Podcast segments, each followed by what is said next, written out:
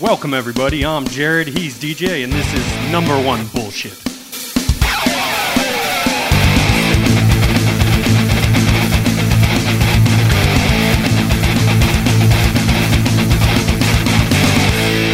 So it was weird last night as I was like watching the card to start with uh, because Apex you're used to it being like super small, and when the people are there, they're they're there. There's not empty seats, but there was like a whole series of empty seats in the building, which I thought was kind of strange. Yeah, Uh, I want to comment on that too. I'm I'm not liking the Apex fights more and more as far as the feel of professional fighting goes. Right, like we had Hmm. a really like solid card last night. yeah, I, I'm not talking about the card. It just doesn't feel like a big moment anymore. We're, like you're gonna juxtapose that fight last night to the Super Bowl today, and it's like these are both professional sports. It it I don't I'm I'm starting to not enjoy the the lack of crowd as much as I did like during COVID, where it was like we just have fights, but now it's like I want to feel a crowd every time. yeah, but I mean, and even more to be more kind of prevalent or more pronounced is a better word when you contrast it to what happened the night before in the Apex. Oh yeah, Power slap, fucking power champions. slap. Sorry, I- hold on, hold on. Power slap. I feel like that's how it's got to be. man. Sunday, Sunday, Sunday. Uh, yeah, there's probably a uh, rather large crossover between Power Slap fans and Monster Truck fans. Take from that what you will. The I um, love that. I love that so much. what's wild to me is you have this like woman who's supposed to be their like big star. She didn't even get a chance because she gets hit first. She just stands up there and gets knocked out. Yeah, like like how dumb, how dumb is that? It's like Uh, it's it's f- like if it was in a movie, it would be funny. Like if it was in like um like a Super Troopers type movie, you'd be like, "Oh, this is hilarious!" Right? Yeah, It's- like idiocracy. Like if that was the big sport in idiocracy, you'd be like, oh yeah, that fits. Or even if it was some like overseas sensation, we'd be like, "Oh, that's hilarious! That's what they do." You know, the fact Yeah. that like the UFC is branding this is it's just goofy to me, man. Yeah, you have like Anthony Smith as one of the people catching unconscious people. Yeah, it's like I get it. They're trying to make money. You know, the UFC doesn't pay them well, so I got to make money where I can. But it's just one of these. excuse me. It's like it's like uh it- to not change the subject too much, but Yeah. Sean Strickland for some reason just fought this YouTuber Yeah. And I was watching, I was like, this, it just seems, it feels pathetic on Sean Strickland's part. Like, why are you doing this? Like, I understand the idea of his mentality. If you're a man, you'll say it, you'll come up. And what he thinks a man is someone that will fight. And if Yeah. you're the type of guy that's like, if you're a man, you'll fight when you need to fight, then, but it doesn't look good, right? It looks pathetic to me. It looks, and I'm not talking about Sean Strickland. It could have been anybody. It just happened to be Sean Mhm. Strickland. But it's like, you're you're really putting it on this guy, and this kid doesn't even fall down. First of all, and of course he's holding back. He's not. He's not going full force. Yeah. But what was the point? What was the point? It didn't make you look good. Uh, Power Slap feels the same way to me, where it's like it's just corny. It's a little corny to me. Can you imagine if 10 years ago somebody told you, hey, you know, this thing that we love so much with these stars that we have, Anderson Silva, George St. Pierre, you know, the same company is actually their next thing that they're going to try to push is people standing in front of each other holding a towel with earplugs in and just getting baby powder slapped until one of them passes out. Oh, pimp slapped you mean? Yeah, just like back and forth, like come out with it. So so You know. so the thing that, and I'm one of these people that like no matter what it is, when people start taking things too seriously, like I always like okay, you're taking this too like. Uh, I watched this whole thing, YouTube rabbit hole. I Mhm. can't think of the guy's name right now. You might know it just because you know fucking everything. But it's like the best arm wrestler of all time, right? And uh, and well, it's Lincoln Hawk from Over the Top. No. No, Um, okay. I'm I'm trying to find his name while I'm telling the story, but Yeah. but like it's too serious, right? Like it, it got to a point where I'm like, I get it. I get that you guys are this is your livelihood. This is something that Yeah. you practice for. Devin La- Larot, De- Devon Larratt, like he's so good that like he can do both. arm- Like he can he can beat a lot of people like with his left arm too, and his forearms are massive. But when it gets too serious, I'm like, relax. It's arm wrestling, right? And this is how I Yeah. feel, feel about power slap. It's like it's funny when the Stockton slap happens because in the middle of a fight, it's so disrespectful. It's just it's just one of those things where like we're literally fighting and and you can defend yourself. well, well it, it's just one of those things. Like I think I think so little of you that like I'm not even gonna punch you to try to hurt you. I'm gonna slap you to show you that you're you're my bitch, right? Mm, yeah. Power slap is like you're saying, okay, I'm gonna stand here and just let you. It's like you know when you I don't remember like old karate movies when they would have like a dick kick challenge. It's like it's just yeah. it's just stupid and corny. But yeah. Well, if we're talking dick kick challenges, we can go right into the first fight of the night with Arichi Lung and Daniel Marcos. And it's a shame that it ended the way it did uh, because I thought Marcos was putting on a pretty good performance. pretty Uh, good. Yeah. Well, Arichi Long did did tag him a couple times. There there was a few sequences that where Marcos got got hit clean, uh, which if it's somebody who's not coming up from or you know, I know Richie Long has fought at bantamweight a couple times, but started his UFC career at flyweight. Um, it could potentially present a problem.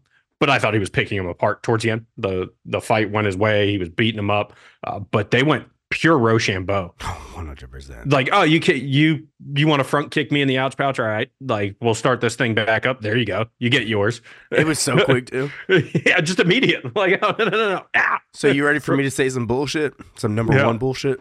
yeah when I was watching it, I was like, ah, that felt like a cop out. That was my first. That was my first instinct. I was like, God, it didn't seem like it hit him that hard, right? And don't get me wrong, hit him on the side might pinch it, and that's that's, exactly that's what i was tough, right? thinking But Cormier almost said it, and like Fitzgerald kind of like lost in translation, but he was like, if I can't say his name, or Arichi Long gets out of this fight this way, it's a win for him, and it kind of felt Mhm. that way, right? Not yeah I'm not saying that he was thinking that at all. He he might have his balls in his stomach, and we all well, any guy Yeah. that's been hitting the balls know how does that feel. Yeah. But also, he was getting beat up pretty bad, and he looked pretty bad. You know, his nose is broken. yeah i i was impressed with marcos's accuracy Yeah. the knees were beautiful i mean that's what busted him up the knees on the oh inside Oh my god. And then each calf kick, every Yeah. like from the first one, it was like, oh, he's responding very negatively to to those. The I like how that's how you describe how painful it is. He's just he's responding negatively. He's like, this shit Yeah. hurts, man. well, you see, like some guys eat them. You know, like the like Devin Clark, his he was getting drop foot, Yeah. and you know, it was like randomly giving out, but he wasn't. He wasn't having these like big responses where his leg was like sweeping out, kind of thing. Yeah, yeah, Um, yeah, yeah, yeah. But the the thing with Marcos is it played out how we thought where initially Richie Long was not bringing the pace and so it was you know a, a pretty slow fight there for the first minute or so. And then every time Richie Long blitzed Marcos came back with with pace. Yep. and so you know in this instance that was great for him he was busting him up during those those bursts of action but it doesn't change kind of what we talked about where he has that Manel Kape to him where it's like all right I'm fighting at at the pace that you are establishing not that I'm establishing Fair and we enough. see it with counter strikers a, a good amount and so that I think that's the next step to Marcos's evolution we don't need to run this fight back No. just because it, it was relatively one-sided but i think there that next step needs to happen of you need to start getting some offense out there because eventually it's going to come back to bite you when you get into the upper echelons of the division and, and that's a super deep division so it doesn't even have to be top 15 Yeah. right but if you fight a guy like Marcus McGhee you know that that could be an issue for you where you don't you don't get the opportunity to get started because there's some fight changing shit happening in the first exchange. Sure. Yeah. So- and and let me let me reiterate. I don't think that he is a like he did cop out with the, the ball Mhm. kick, but it just felt that way, right? It, it felt like we've like as juxtaposed to the guy, "Uh, my dick and balls, you know, Yeah. like that. That was so much Victor pain. Henry. Yeah, Victor Henry. It's like that was so much pain. I, I honestly thought he was just waiting the five minutes to catch his breath, and then it was I like, oh, too. he can't return. I was like, oh, okay, strange, but I don't want to harp on it. It was a fun fight while it lasted. Uh, I, I'm with you though. I don't need to see it again. Not right Yeah. now. Yeah, yeah. And then let, let's just go to the main event. The levels, man. That's what Levels- I put. I always put this on these types of things. Levels. Yeah. Yeah, it was I mean the first round you could almost tell what Hermansson was doing where it's like hey if he if he survives this first five minutes, like he, this man is going into this fight expecting it to be 25 minutes. He's expecting to get out of this round. Yep. And I truly thought the turning point was late in round two. Hermansson did something. I don't remember the exact sequence, but Hermansson does something and Pyfer smiles at him Mhm. and was like, that was nice. Yeah. And you don't ever see that from Pyfer. Pyfer is always the like, I'm angry, you know, you're trying to take food off my table type. He has that mentality in the cage. Sure. And so it almost seemed like when that happened, his guard was let down for a second, and Hermansson was like, Cool, this is my fight now. And that's, I mean, really good call out on that. I, I'm not going to disagree with that. There was a changing in it. I think some of it's that those calf kicks. I mean, goddamn, right? You Yeah. talk about Beat the 'em up. difference in calf kicks. He was, it, it was painful. He was seeing, Mhm. he was, he was very negative reacting, whatever. But Yeah. he, them, them shits hurt. But you just, you just felt it. The first round, you're like, God damn, Pyfer hits so hard. You know, he just, he just hits hard. But to that point that you just made too, where Pyfer's always mad. I mean, we don't see him fight five rounds, right? And it Mhm. happened in the second round, but Hermansson, you felt it even even though he lost the first two rounds.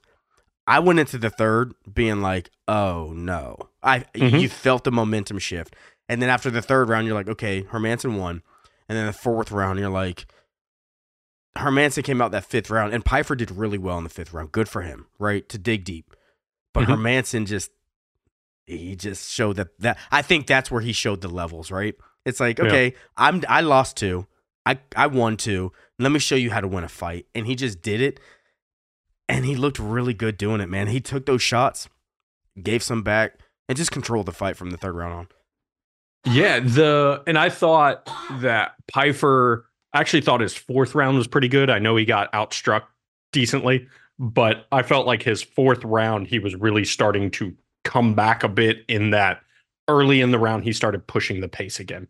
Whereas round 3 you would see him kind of just freeze in the pocket Yep. in front of Hermansson. He would throw and then just stand there and then he was getting getting the jab put back in his face or the calf kick. And hearing Hermansson after the fact, he on the the post show, he was talking to uh, Joe Ban and Smith and Karyn Bryant, and he was saying, you know, I heard him talking earlier in the week about the calf kick, so I knew I wasn't just going to be able to throw it early, and so I had to start doing things to get him to forget about it. And then I could come back to it, and it's like, okay, awesome fight IQ, you know, for for somebody like that. But I thought Pyfer was doing a better job of not retreating like he was in the third round, of not just standing there, but then after about two minutes into the fourth round, calf kick, Hermansson starts putting the pressure back on him. And And and it and it really shows, and we've talked about this probably all of 2024 so so far. And I'll continue to talk about it. When you're fighting high level competition, this is the type of shit you expect, right? Pyfer had his Mhm. chance, but now Pyfer has that real high level competition in him. But come on, Hermansson's fought everybody, you know, like Yeah. he's he's beat people and he's lost to people, but he's fighting top 15 type fighters. And it shows why once you're there, you're you're you're a different caliber fighter. And Pyfer just didn't have it in him last night. It'll Mhm. be real fun to see what happens next for Pyfer because he didn't get knocked out, he didn't get stopped, but he has a hole in his game, and his hole is well, I mean, he has he, he might have a couple holes in his game, but Mhm. one of the holes in his game is his calf kicks. Like he just wasn't checking them good enough. Another Yeah. hole in his game is when when you see that experience happen, you couldn't elevate to the next level during the fight. So you're going to elevate in this next training camp, but you couldn't do it then. So what do you look like now? And for Hermansson, I mean, shit, you know, you stopped a prospect. You stopped one of Yep. these bubble people we've been so excited about at middleweight.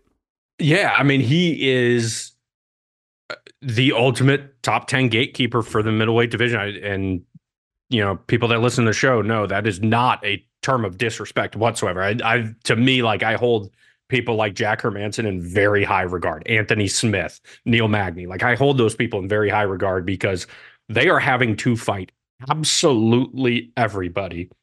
They are having the tough fights every single fight for years, for years. And to be able to maintain, when you look at Hermansson, he has been a top 15 fighter and for a good portion of it, top 10 Yeah. for five years, Yep. but has not sniffed a title shot. Yep. And so he's just a consistently reason- and there's a this very good fighter. Yeah, there's Yeah, he levels. Yeah, he- and he's he- not that level. yeah, he can't beat the Cannoniers, the Vettoris, the Stricklands, the Deletes. Yes. he can't. But he can beat the people that are trying to get to that spot. It's fun. Exactly. It's fun to watch. Yep. Yes, and and so that is right. Held the mirror up to Pyfer. Yeah, Let oh, Pyfer know he's not quite ready.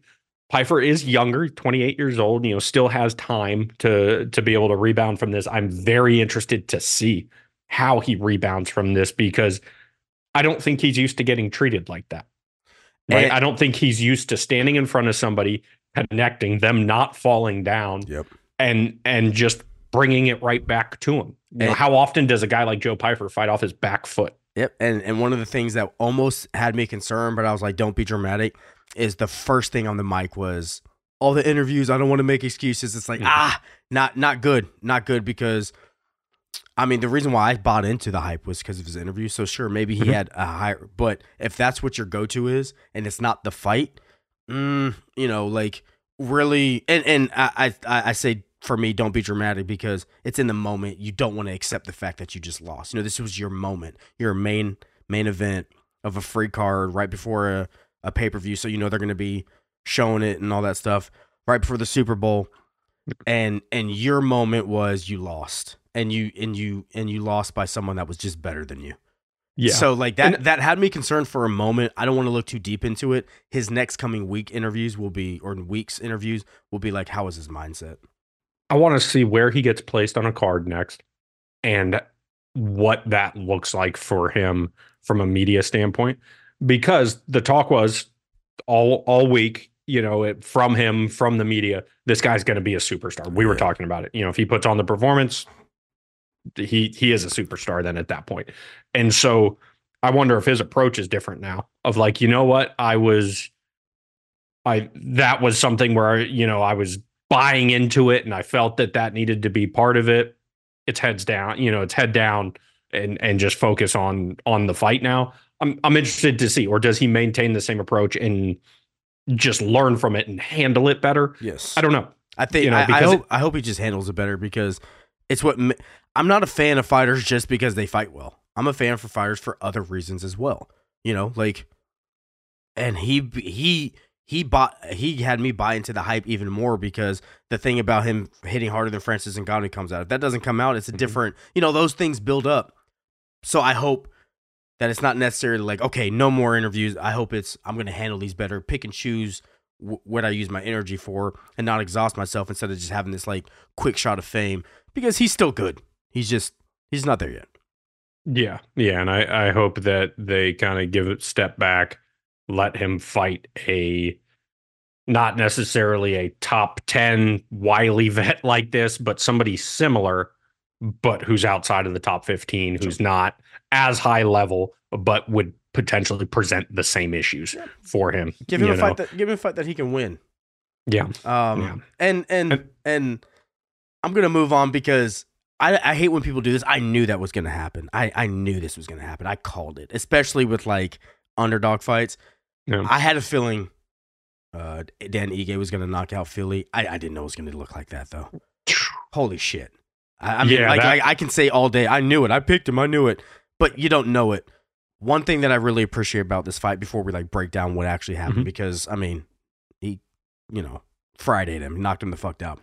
But what I really Mhm. like is the story behind it that Cormier and Dom kept talking about. It's like I'm mad at this guy because I'm mad, Ige's mad at Fili because this was practice. We're supposed to hold back, and they really said that's that's a that's a punch that gets held back, but I don't have to anymore.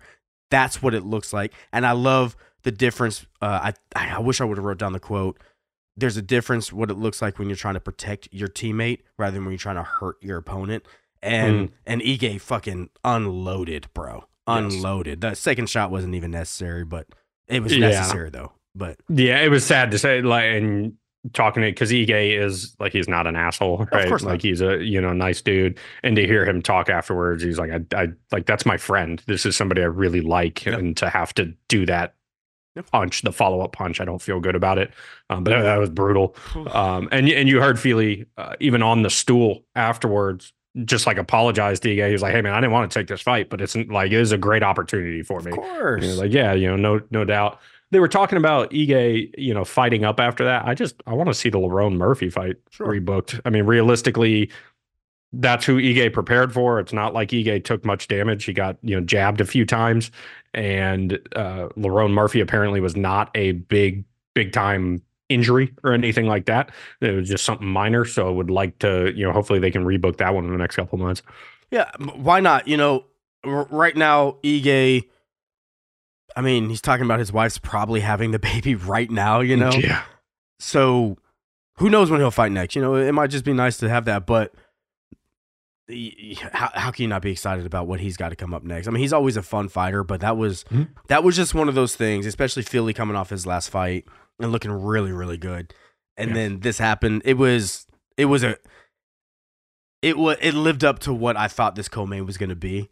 And I just thought it was gonna be a little bit longer. I did. I really did think in my heart. I was like, I think that Ige is gonna find his chin, but I mean, I didn't think he was gonna find it that fast. Yeah. And our listeners can find the uh, follow button there on their podcast listening service of choice. So that way, when the episodes drop, they are notified bright and early, 6 a.m. on, on the East Coast here. Uh, and then also on X at number one BS pod. See that featured prelim poll, the fight picks, which, yeah, you, you got the better of me by one. Neither one of us had a great week, though. I think I was two and four. You were three and three. But I was what? Yeah, you got, you did better. I, Th- I said it. Thanks, I cake said it. eater. Oh, Yeah. Cake eater. Mm. Yeah. Live with that, man. Now that hurts. Now go pick up your son. Yeah, I um try no, to be, try to be the, the main yeah. influence in his life. yeah, yeah. I might, I might have to put him up for adoption for his own benefit if I'm a cake eater. Yeah. Can't have him living that life. Yeah. Um, God, you took it back to Mighty Ducks Still, still don't know what it means, but I don't know why that's such a bad. Someone called me cake eater. Like, dude, I love cake. You know, like, I think it's like silver spoon. Yeah, you for know, like sure. trying, yeah, but yeah, that's a that's disrespectful, man. You're welcome. this might, well, how yeah, about this, this? might be the last episode. I don't have to Um, be disrespectful if you would win one, but it's all good, man. We'll talk about it later. Talk about it later. Mm, Cake eater. mm, okay. God damn it. All right. So uh, now that everyone has followed us uh, at number one BS Pod, uh, the somebody else that uh, found the button was uh, the love child of Anthony Smith and Roman Kopylov, old uh, Bogdan It's Guskov. so hilarious. Ever since you said that, like I can't unsee it, man. It makes me mad Yeah. a little bit. yeah, Anthony Smithoff. um, yeah, his what he did to Zac Pauga was was pretty pretty impressive. Yep. And I a lot of people don't necessarily like Dom's commentary. I love it. I do too. Very technical, and also, I mean, he was going like right as he was saying, like, "Hey, there are these weird shots that he throws, and they are very hard to see." And pop, pop, he's out. you know, like it was perfectly timed. Uh, good restraint, almost borderline Khalil Mm. you know, where he had the hand up and didn't do it. And then before, I think it was Beltran was uh was refing before he could even get in, he just starts screaming over him. which was which was intense. It's like, okay, bro, chill. But I mean, I get it. That combo was beautiful, right? And you put Mhm. you put him out. It's like I don't know what it feels like to knock somebody out, but his reaction was, I feel like is what it feels like to knock someone out, right? Like if if basketball players are doing that when they dunk, and it's like, dude, you don't have to jump to dunk. Then Yeah. I'd imagine knocking someone out cold like that is, you know, a rush. You're telling me you shouldn't hype yourself up for jumping up with your knee in somebody's chest and then uh putting a ball through a hoop when you're six foot ten. That's not something Where they can't even touch you to try to stop it. yeah, yeah. If they do, it's a foul on them. Yeah, it's insane. It's insane. And yeah. I, I just When- want to apologize to anybody. You might hear slight coughs. I'm getting over a cold, so I apologize, Get your immune system up. Vitamin D, bro. dude. Uh, You would want some vitamin D. Mm, get out in the sun. Uh, but I, I was actually really outside. impressed with uh, with Bogdan, like his personality post fight. Uh, I was not expecting Me that either. when he. Yeah, he got on. They asked him about the his first win in the UFC, and he was like, "It's better than sex." you It's like, know, whoa. like, oh, I mean, not what I was expecting I from guess you. so. And then and then he starts talking about the Cormier, you know, the punches were coming from weird angles. He's like, "Yeah, surprise, surprise, motherfucker." You know, Yeah. I was like, "Oh, I was I was not expecting this from you." And that's you what know? makes you a fan, right? You're like, okay, he had a good performance and he's funny. He's Yeah. trying to have a good time. Yes. Yeah. Yeah. And apparently he called out Anthony Smith, like hopped up on the cage because Anthony Smith was in the crowd and was like yelling at him that, like, hey, we look alike, but we don't fight fight alike. I want you. you know, like I mean, Yeah, that's awesome. that's that's how you get fights. That's how you get fights. That's hilarious. I didn't Yes. see that part. I didn't see that part. Yeah, and, and and Anthony Smith was like, "Yeah, like, hey man, pump the brakes. You got your first win in the UFC. Yeah, like- you know, like, I will destroy you, yeah, Uh, but yeah, made me a, a fan want to see him again. The especially after like him getting put out by no time in Yeah. his last fight, where it's like, oh, this guy with you know short notice, he might not be around for long. But then, you know, you you get a win over a guy that has wins in the UFC. Say what you want about Pauga's style and all of that, but this is a man that has wins in the UFC, and so a good win for Guskov uh, makes me want to see him fight again. Um, guy, I really, really, really want to see fight again is Carlos Prates. Oh my god. Oh my god.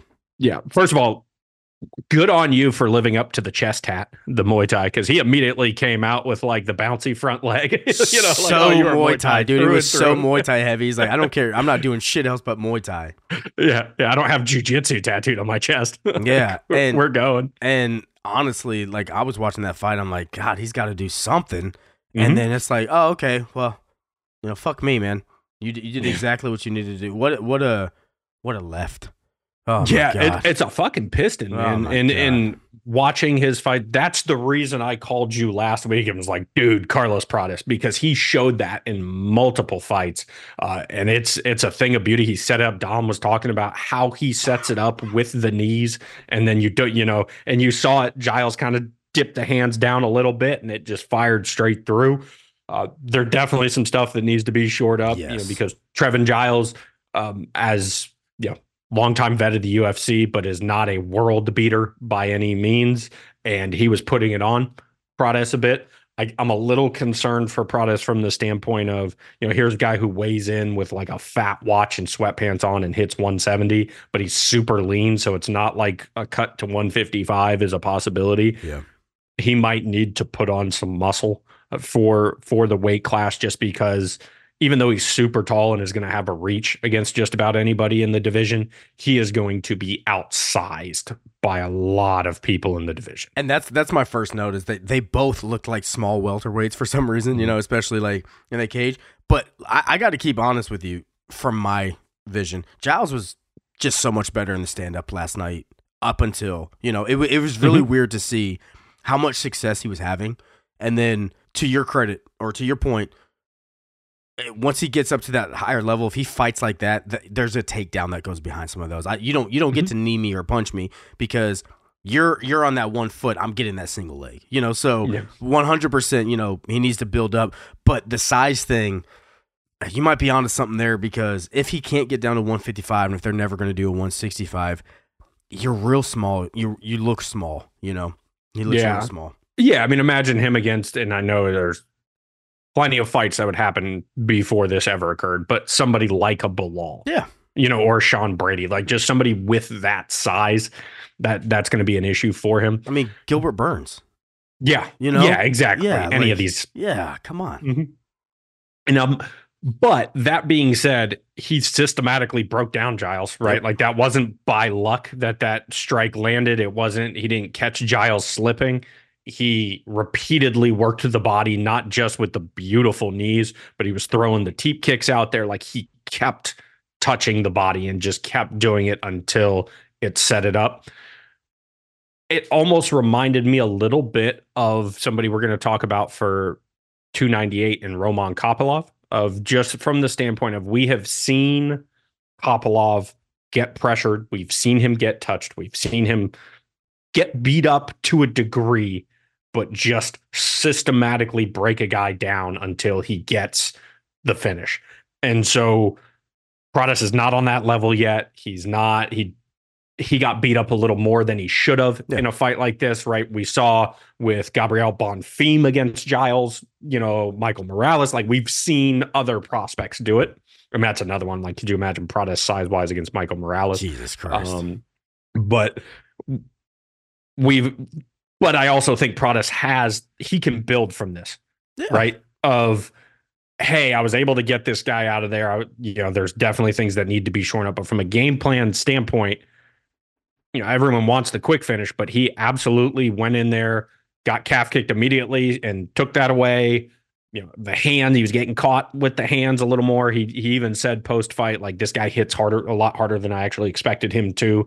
Uh, but that he has stuff to build on and it does i'm equally as excited for his next fight because now not only is it like hey here's this guy who's looked super impressive but now there's definitely things that need to be built on and so to see if some of those holes get filled interested to see that for his next fight oh my god yeah and and to your point like kind of bringing back some people not liking Dom's commentary. I think that's where Dom really shines is because mm. I'm not a striker. Uh, one thing I really like watching, I'm sure you do too, is like breakdowns where people really slow stuff down and they tell you why, you know, why how someone. I was watching something mm, maybe yesterday or the day before of how people cut off cage, and I'm like, I never would have thought of that. And you and you you see the breakdown of this person travels this much and this person takes one step. You're like, how the fuck do they do that? I think this fight would be really good one because me watching it, I'm like, God, Giles is just beating him up. But there was something that was going on for Prates that's like, I'm I'm setting something up and I didn't catch it because I, am not a I'm not an expert. I'm not a fighter. So it's gonna be fun rewatching that like in a someone breaking it down or like slow motion where you're like, oh, he did that earlier and then this is how we saw it because I think when people real time, like even dodge a punch. I'm like, how the fuck do they do that, right? So, so that right there, where Dom is kind of talking about some of the setups that he's doing, and then it comes through, you're like, he's got an eye for it. Where am I missing it? And then now that educates me to be like, his next fight, I'm looking for something different. It, it was a really fun fight. I just, you know, while I was watching, I was like, Giles is just winning this fight. He's just winning. Mm-hmm. And then, nope. And and when he got knocked out, it was there was no question. It's like, it's it's like he hits hard and accurate. Yes. Yep. Yeah. Very, very accurate. Yeah. And it's, he's so tall. Like that straight is so long that it's, yeah, that that's hard to avoid.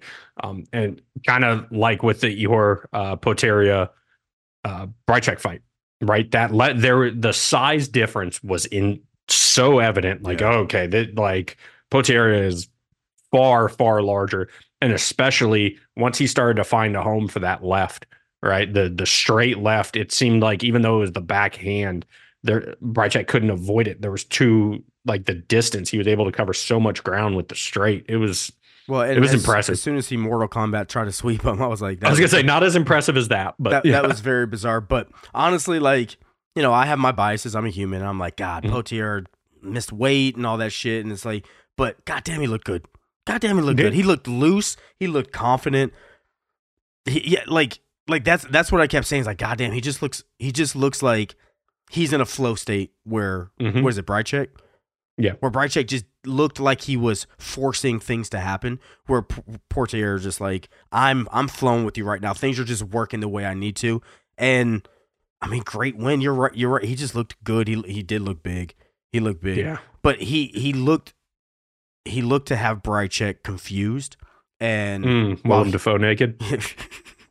but but naked, But naked, butt naked. yeah, but naked. yeah. Um, and and and really weird first round with you know two fouls coming from Bryczek. Mm-hmm. Nobody really got into their groove in that first round, but then but then he and once again Dom and DC talking about like you never train this way. It's it's fucking hard, and I love that type of shit because me, I'm like, oh, you get a break. It's like no, I'm losing my flow state. Mm-hmm but Potier found it in the second round, and then from there it's like, ugh, you know, if you're doing a sweep, you're feeling yourself. Yeah, yeah, yeah. If you're throwing an elbow combo like you're playing the UFC video game, yeah, like you're feeling yourself. My man threw four in a row, went full Luda. I mean, it was it was impressive.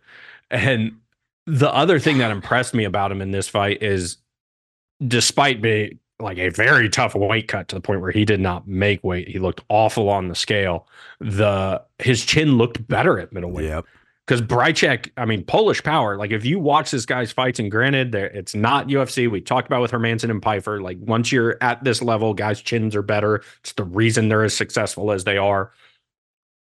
But he hit him clean multiple times, and I I feel like that was part of the turning point for Potieria because you know when he's fighting Carlos Ulberg and he gets hit clean, he's going out. Yeah. And now I think he ate that shot and was like, oh, okay. like th- this is what's what's the threat is coming back at me. Now I can I can ease up a little bit and and be a little looser. Yeah, which is weird because usually when you see people have to drain themselves, their chin kind of goes, and he's like, exactly. the power's different here. You know, yeah. it, is. It is twenty pounds. And that's one of the things too is that weight class yep. difference, yep. right? Is if you can make 185 and I think the exception being Poatan. But like if you can make 185, you should do it because the guys that can make 205 are walking around at 240 pounds. they're huge human. Yeah, they're huge human beings. And like Potieria looked like a light heavyweight in there uh, against him. And and who knows how long he'll last in the UFC because he does some really wild shit and he's been knocked out and all that. But it'll be entertaining. Like regardless of what happens, it'll be entertaining so long as he is in the UFC. Another human being that is very entertaining, uh, RoboCop. Oh my god, I was hoping the you power, brought that up next. Whew. God damn, dude. I, I mean, he he was getting tagged early and and that is a bit of a hole in his yes. game right? They talked about it. He does not move his head much. He just kind of keeps it in the middle and and was getting hit a decent amount. Thankfully for him tavares doesn't necessarily carry the the crazy knockout power which for somebody who's that yoked up it blows my mind that he doesn't have like insane power because he's yeah looks enormous. But for sure Hawaiian because my man's got a chin. He ate some hard, clean shots, uh, Tavares, and didn't didn't go out. Right, yeah. like the stoppage, he did not go out. Uh, but you, I thought, go ahead. No, I was gonna say, did you think RoboCop won both rounds? No. Yeah, so uh, I'm just looking at now because uh, in my notes I'm like, it's got to be one one going the third. Yeah. On two judges' scorecards, they gave RoboCop the first two rounds, which Huh. Yeah, I, am I'm, I'm surprised. It doesn't matter. Got the stoppage. Doesn't yeah. matter what happens. Yeah. But I in my mind I was like, okay, it's it's one and one going in third, and then RoboCop mm-hmm. was like, I'm not losing this fight. I love to see that. That that was exciting to me. That's one of those things that's like a fighter feels like I need to win this fight, and he came out.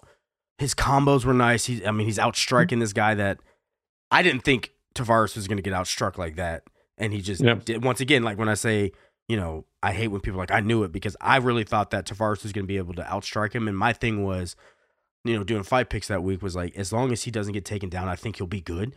And no, yeah. no, no, RoboCop is his stand up is getting better, with the mm-hmm. exception of the holes that you're saying where he gets hit. Yeah, defensively there there's yeah. some some stuff there, uh, but his defense it, is not impregnable. yes, exactly, Mike. Um, but it, it's interesting because it's almost a bit of a, a Gilbert Burns type situation, or a, a, yeah, like where you have this world champion level Brazilian Jiu Jitsu who now has power, right? And now the striking fundamentals are coming along, so it's not just the one touch, but he can he's putting together combos. It, it's pretty impressive uh, the development that we've seen from him. I would I think it's hilarious that post fight he said Obama 2024 because all week when he was at the press conferences people were telling him he looked like Obama. Which That's hilarious. See, I, I, I, didn't yeah. get that reference. I was like, why did he say that? Like, what a weird thing to say. That's fucking hilarious. Yeah, it was going around on on MMA Twitter that because uh, there was one picture of him holding the microphone and he he looked like Obama and everyone was like, what? Uh, but I, I would like to see him fight the winner of the upcoming uh, Michel Pereira uh, Oleksiejczuk Oh, that's fight. A, that's a great fight. That's a great yeah, because that's because he's not quite top fifteen yet. No, like there, and especially middleweight where it's such a you know Shark Tank at this point. But that's another one where it's like, oh, that'll be exciting. You know, he's gonna against both of those guys would have to mind his p's and q's defensively in the striking game because they can both put you out. Yeah, like that. Yeah, that, I think that's that would be a fun one. Another middleweight matchup, uh, and Petrosyan Vieira. Uh, I thought Petrosyan might be able to keep it on the feet long enough to start to uh, test the gas tank of Vieira, which we've seen in the past. Uh, but yeah, once it went to the ground, it was like, okay, he's surviving. He's surviving. Oh, he's not surviving. And you know that squeeze is nasty because he tapped out and didn't even realize it. That that, that was a weird thing because I was like, he almost had me convinced. I'm like, God, his, the way he's reacting is like, did he tap out? I thought I saw it. Clear, clear tap out. But his his ground game is just it's just too big of a hole right now. Like mm-hmm. that's it's it's just too big. I um kind of researching it last week for you know the upcoming thing. I was like, ah, if Vieira gets into the ground, he's gonna do it. But I, I was kind of on the same page. Like Petrosyan probably won't let him, and it was it wasn't a let. Obviously, you don't want to let anybody do that. It was it was a technical issue of I can't stop what's about to happen. And yeah, that mm-hmm. squeeze is wild. To I I don't remember the last time because I don't think he went out right? I don't think he yeah. passed out, and and you don't remember tapping, and you didn't go out. That's wild. Yeah, the what happens because I've had it where like getting triangled by somebody with like short, thick legs, Yeah. where because it, you know, your your blood goes quick Yeah. with, with somebody who doesn't have long legs when they hit a triangle on you, and you're it's that like tunnel vision. So I could see that like immediate lightheadedness and just like not remembering it. It almost reminded me a little bit, and this is taking it way back. Uh, Paulo Filho and Chael Sonnen when Oh, Chael okay, Sonnen tapped and then like immediately was like, no, I didn't, I didn't, and it's like, well, you you did. Um, Now when actually, when this person, actually he didn't because Chael Sonnen's undefeated, never lost a Yeah, round. of course. Now when when this guy had you like in the triangle and like Mhm. the blood flows going, is it because it's all going down to your penis and like you just is that why you got too excited? Yeah, I got having, got very, having a guy's got very excited. thighs took a turn. that, that that that took a turn.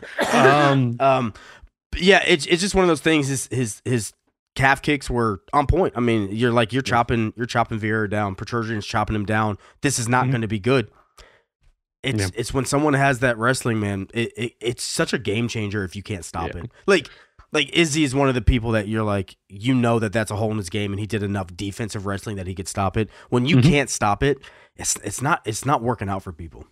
Yeah, and that it was good to see because as big as Vieira has been in the past, and he still is absolutely jacked. Like he looked leaner. He looked like he might have lost some muscle mass, which obviously would help gas tank. We won't know because it was under five minutes. Uh, but has, has me interested for his Yeah. next fight. He was somebody that you know after the back to back losses had kind of written off. So it'll be interesting to see him uh, again. And then someone else I want to see again, just because what I thought was a very entertaining fight, as, as relatively short as it was with that Hyder uh, Amil and Fernie Garcia. The first two minutes were absolutely insane. I thought Fernie Garcia was on his way out because there was that kick and then the knee, and The then knees, bro.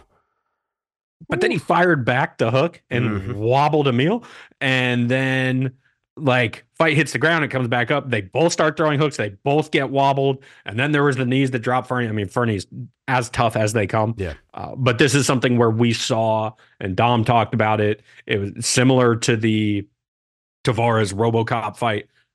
Great stoppage on a standing Yes. opponent Yes. great stop because it's like okay this person's body is not going to let let them stop it's not going to let them shut off but they are not defending themselves anymore right they're so just turtled yeah just eating shots i love that for you know i think it was mark smith was refing that one like great job in giving him an opportunity to fight back and knowing that this is a guy that does not necessarily get put away Yeah. and he can fight back because there was multiple times already in the fight where it looked like he was on his way out and then he just starts throwing back and hurt hurt Amil but then that last time it was like okay now he's thro- he's still throwing back but there is there's nothing behind the eyes right like he's not home anymore Yeah, it, when Garcia was throwing, it was like just throwing something, and and and probably not even like the targeting was was just off.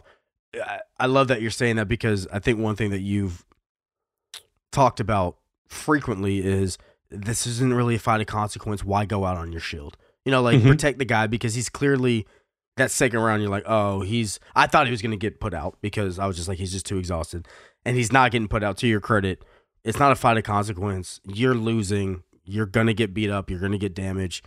We're stopping it here. I like to see that shit too because Yeah. I mean, uh, yeah, in a world where he comes back and wins, sure, but maybe maybe he just gets more brain damage that he doesn't need. Yeah, and I and I hope they don't cut Garcia after that. I know he's 0 and 4 in the UFC now, but that was short notice up a weight class. You know, like if you cut a guy after that, that is going to uh, discourage people Yeah. from taking short, you know, fights like that. So uh, hope he gets one more opportunity, but you also, you know, 0 and 4, like he's been out, uh, outskilled, outclassed in in his UFC tenure. But then looking ahead, we are back to the pay per views. And this one taking place in California, which has a very unique thing that just as a fight nerd, um, I got to talk to Kyle Bahalia, get on that team. Uh, but something that I really enjoy about the California fights, they have to weigh in the day of the fight and they published, they released that information. Yeah, I love So that. you actually, yeah, you actually get to see how big people really are. And we have some very interesting Well- people on the card that I want to know how big they are when they fight. Well, I think another question. I know they're trying to. California's the the push for the the hand rule. That's not in Mhm. effect though right now, right? No, because it has not been Damn. passed. Yeah. Yeah, and we saw it last night with Mhm. like I forget who it was. I think it was Brad Tavares that was really like trying to play the game. Yep. And the second he was lifting it up, RoboCop teed off on one.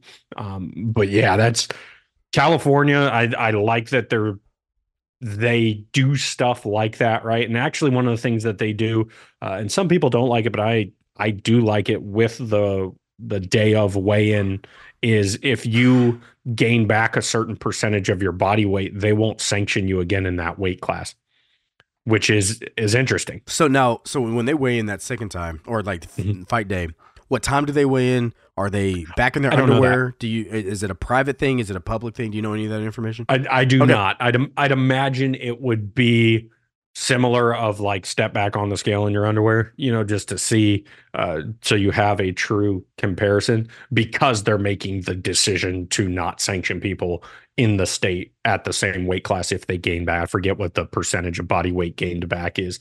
Uh, but it, it's crazy like Sodiq Yusuff fought in California, weighed in at 145 and 170 God, when he stepped back in the cage. Uh, Paulo Costa, who's fighting on this card, had also has fought in California before, and it was something wild where um, he stepped back in at like well over 200 pounds. He was like 209 for a middleweight fight. So yeah, very very interesting. I like that they do that just because it's like, oh, this guy is really that much larger than his opponent. We've seen it where it's like 10 to 15 pound discrepancies in the cage, and we actually know yeah, uh, because they're showing it to us.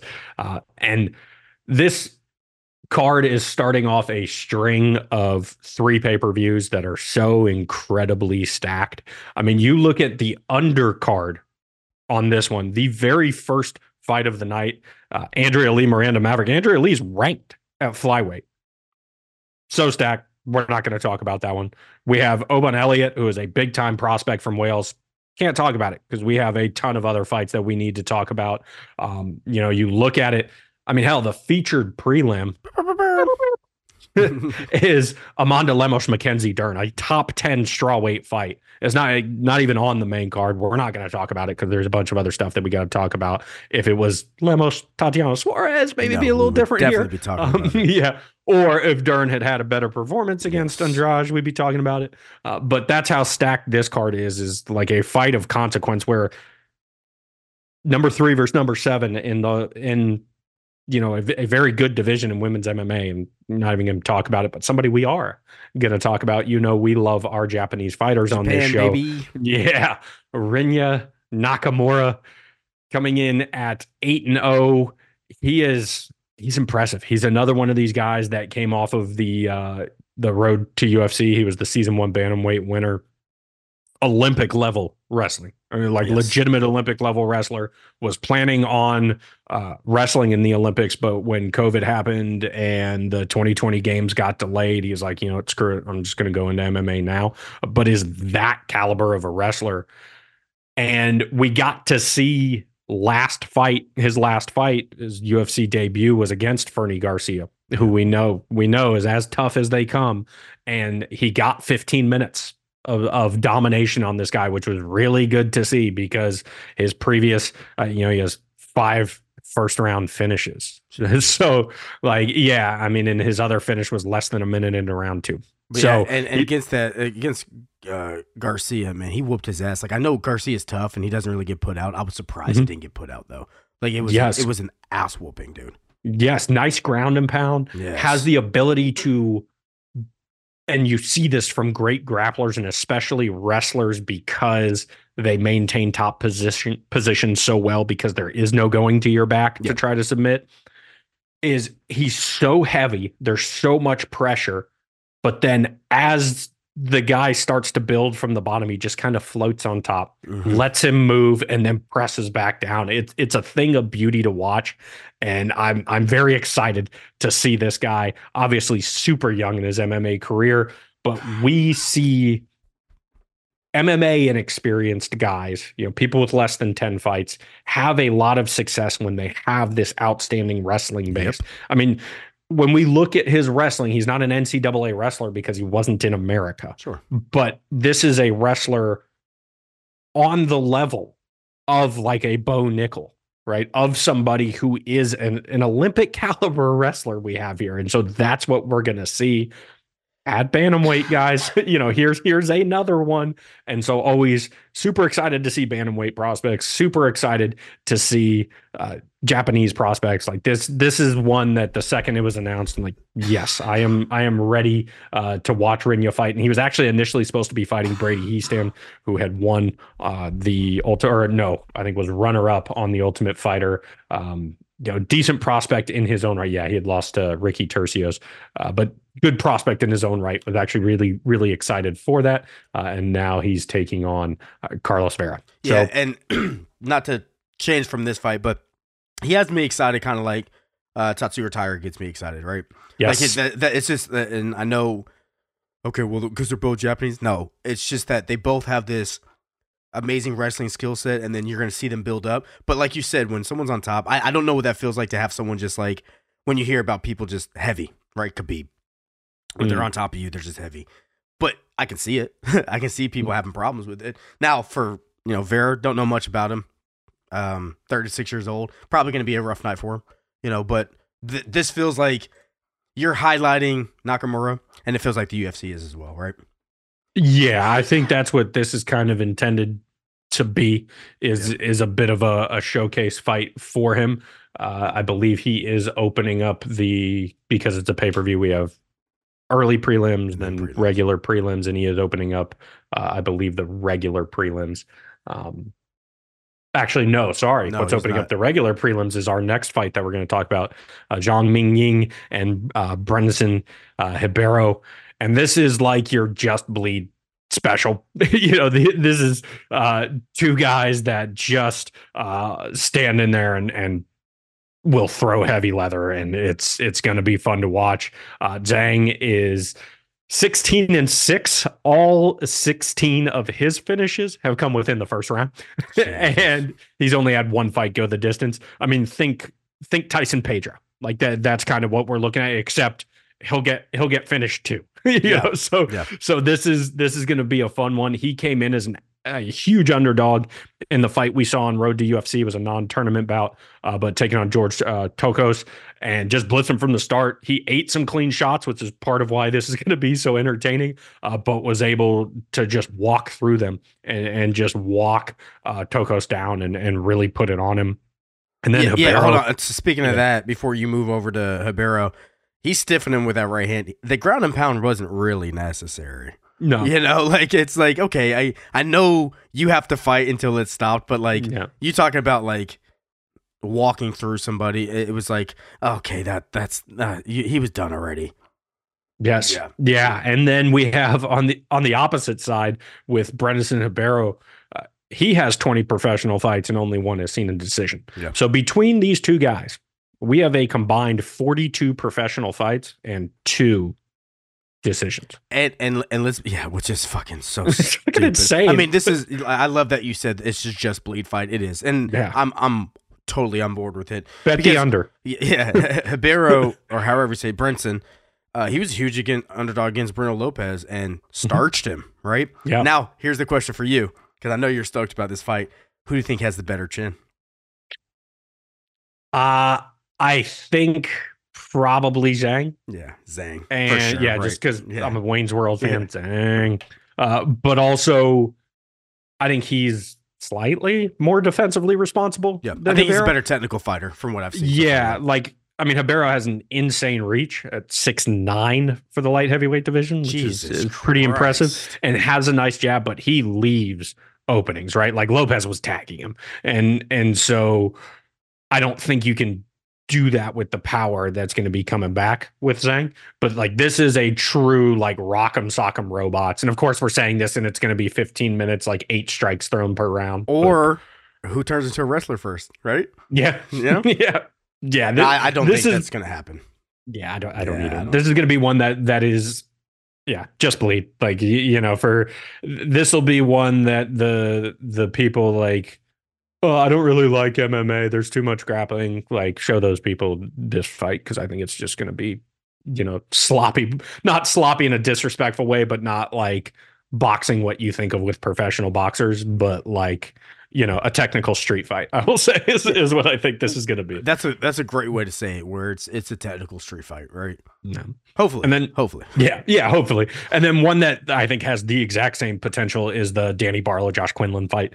Um, you know, Quinlan's somebody that we've talked about in the past, uh, but got handled in his last fight by Trey Waters, and I'm interested to see if he learns from that and paces himself more so, or if he just is the same fighter and comes out and wants to try to put put Barlow out because Barlow has that one touch. His nickname is left hand to God, and you know his left hand will send you to God. Yeah. just ask Raheem Forrest. It was nasty. He stanky legged him so bad on contender series, uh, and he's a big welterweight. He's got six foot seven inch reach, right? And and that with the southpaw, the straight left, you know, he throws to all levels. The body shots are nice, and you know, Quinlan's somebody that puts people to sleep. So I think this is one that that has that same potential of a less than around, you know, two guys that are just going to throw.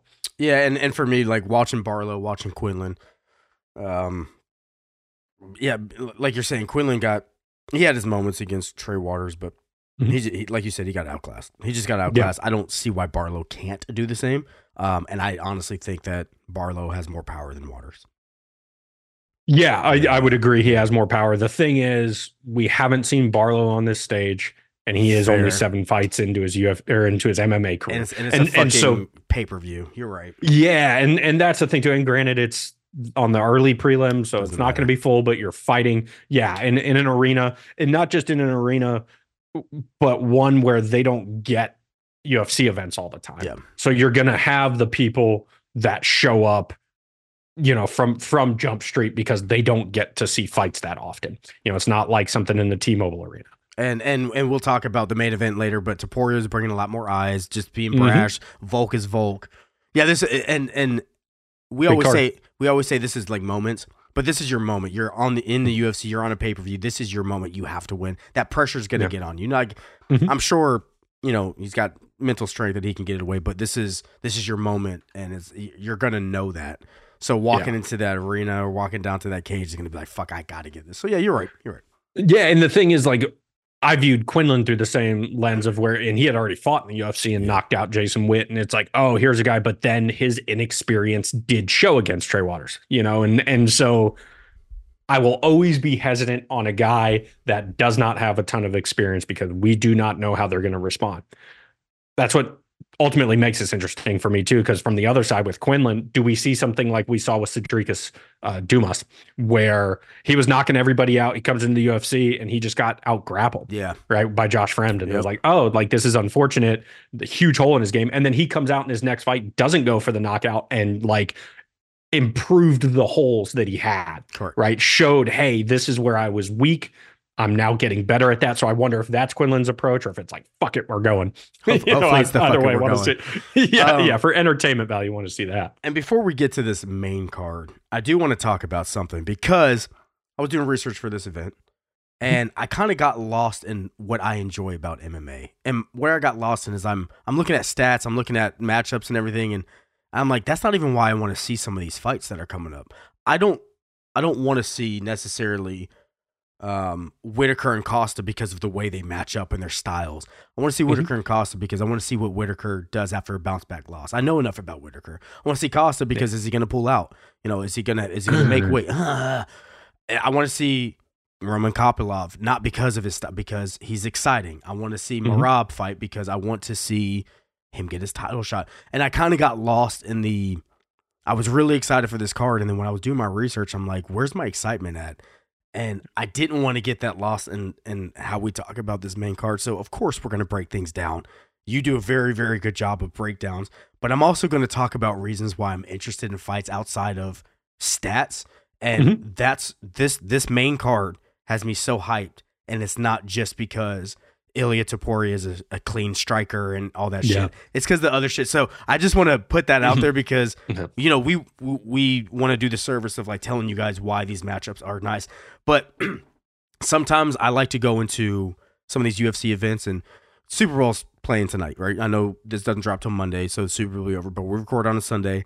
And sometimes you're just a hardcore Kansas City fan. You don't care who the fuck they're playing. You're just a fucking fan. And I feel about that on some of these fighters. I'm just a Volk fan. I don't care who he's got against. I don't want to see him lose. My heart doesn't. And that's where some of my excitement's from. So we'll get into the, you know, the breakdowns now, but I did want to say that because I lost some of my like enjoyment of this card coming up just looking at how they match up against each other and i took a step back and i was like why am i actually excited i'm like because volk's the fucking man and that was my Yeah. reason like I, volk's the man that's why i'm excited now let me do the matchups Yeah, and that's part of what makes this so much fun. I think why we have so much fun talking about these fights is neither one of us is a fighter. You know, like I have very limited experience training, you know, in in jujitsu, and that's it. Yeah. And and so there is that kind of fun, like I wouldn't say ignorant fan because, like, obviously we've been watching this Sure. for over ten years, but there is that kind of fun of you can get excited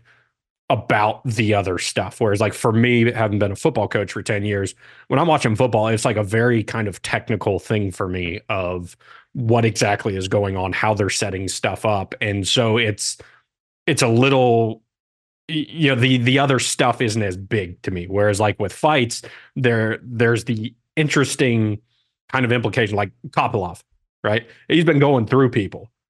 Well, now he's going up against Fluffy Hernandez Yeah. on short notice. So how does Kopylov respond to that? How does he respond to being the opening fight on a on a huge pay per view? great pe- Against pay-per-view opener oh Yes. my god Yeah. Hey, guess what? You might have to be present now for the all of the shit that goes Yep. on, media, all of that. And you know, Fluffy's the type of guy he, you know, pretty good on the mic. Like, you know, he's he's gonna say some stuff. Do you feel do you get drawn into that? Like, uh, yeah, all that other stuff get really factors into it too. And then you get to watch the fights and be like, oh yeah, both these guys are absolute killers monsters absolute killers. One thing that like really struck me as as I was watching these fights, both guys do the same thing where they wear their opponents down, but they do it in such drastically different ways.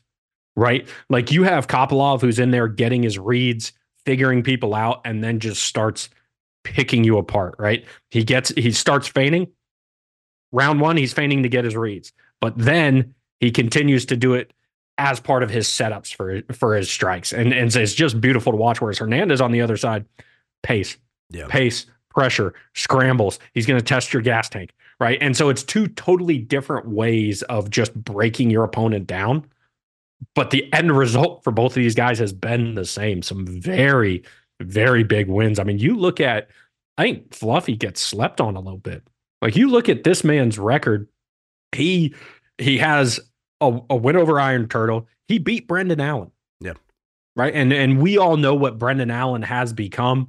I submitted Rodolfo Vieira when Vieira was undefeated, you know, multiple time uh, world champion in jiu-jitsu. I think the line was like plus a thousand Jesus for Fluffy to submit him. Was something insane and goes in there and does it.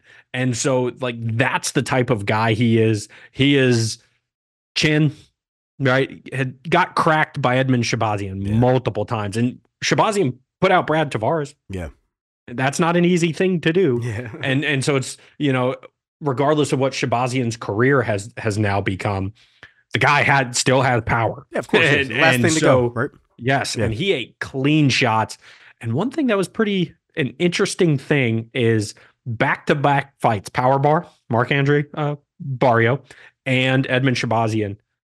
Hernandez cracked both their ribs. yep crazy It's, yeah, so like, hey, Kopylov, protect protect the body. and, and and oh 100% and for fluffy like you like you're saying you know he's durable as shit got cardio can submit you and Kopylov's never faced a submission like uh guru like this guru Mhm. but apparently he went to Dagestan to train his takedown defense, and that's fun because, Yeah. like, yeah, that's where I'm going to if I need to do some takedowns, right? Mhm. Um, and and, and Kopylov's been submitted. I think he got submitted in his UFC debut, if I'm not mistaken. So, uh, let's see. Yeah, and his UFC debut got submitted by Yeah. Karl Roberson. So it's it's it's this is a really tough fight to pick. I feel, and this is just me feeling, watching some of their past fights. I feel like Kopylov should be the better striker, right? Um, it's and it's very weird because it just feels like this is such a huge step up in competition. I think I just have this respect for Fluffy Hernandez that like Kopylov, this is no, this is his moment, right? This is his. Mhm. Ah man, this is this is this is one of those pay per view starts and it's like, oh, we're already getting to the good shit, right? Like we're we're Mhm. we're starting this off with good shit. I don't know how violent it's gonna be, but it's gonna be super super fun. Yeah. Yeah. I think it's what's very interesting to me about the fight. And these guys prepared for each other already. Like that's part of with it being short notice. They did already have a camp for each other because this fight was supposed to happen at uh, Noche UFC. And uh, Hernandez French method had to pull out and uh, Josh Fremd filled in short notice. But what the interesting thing to me about it is we, we remember the head kick to Claudio Ribeiro that, you know, just devastating head kick. Dave. Devastating Dave, the turntable slave. Yeah. Um, but which in context nowadays, you, that not It's not, okay. good. Yeah, yeah, not not okay. I mean, but he's Um, saying it, so it's different. yeah. If yeah, I gave but- him the name, it'd be rough. yeah, guys, Google it. Um, but one of the things about that fight was Habera was able to pressure him early, and and Kopylov was was off the back foot, having to circle out, and that is Hernandez's game. Yeah. is to pressure. Now Kopylov was able to attack the body, get respect, and stop Habero from pressuring him. But can he do that to Fluffy? I I do not know. And and this is that is what I'm going to be looking for. Is one does Hernandez fight how he normally fights and just pressure in Yeah. his face? I haven't seen anything that would lead me to believe he wouldn't. Yeah, I don't know why he wouldn't either. But Kopylov freezes people with those feints, you know, with the work. And so that's, I want to see how that plays out. Whose fight? Whose pace?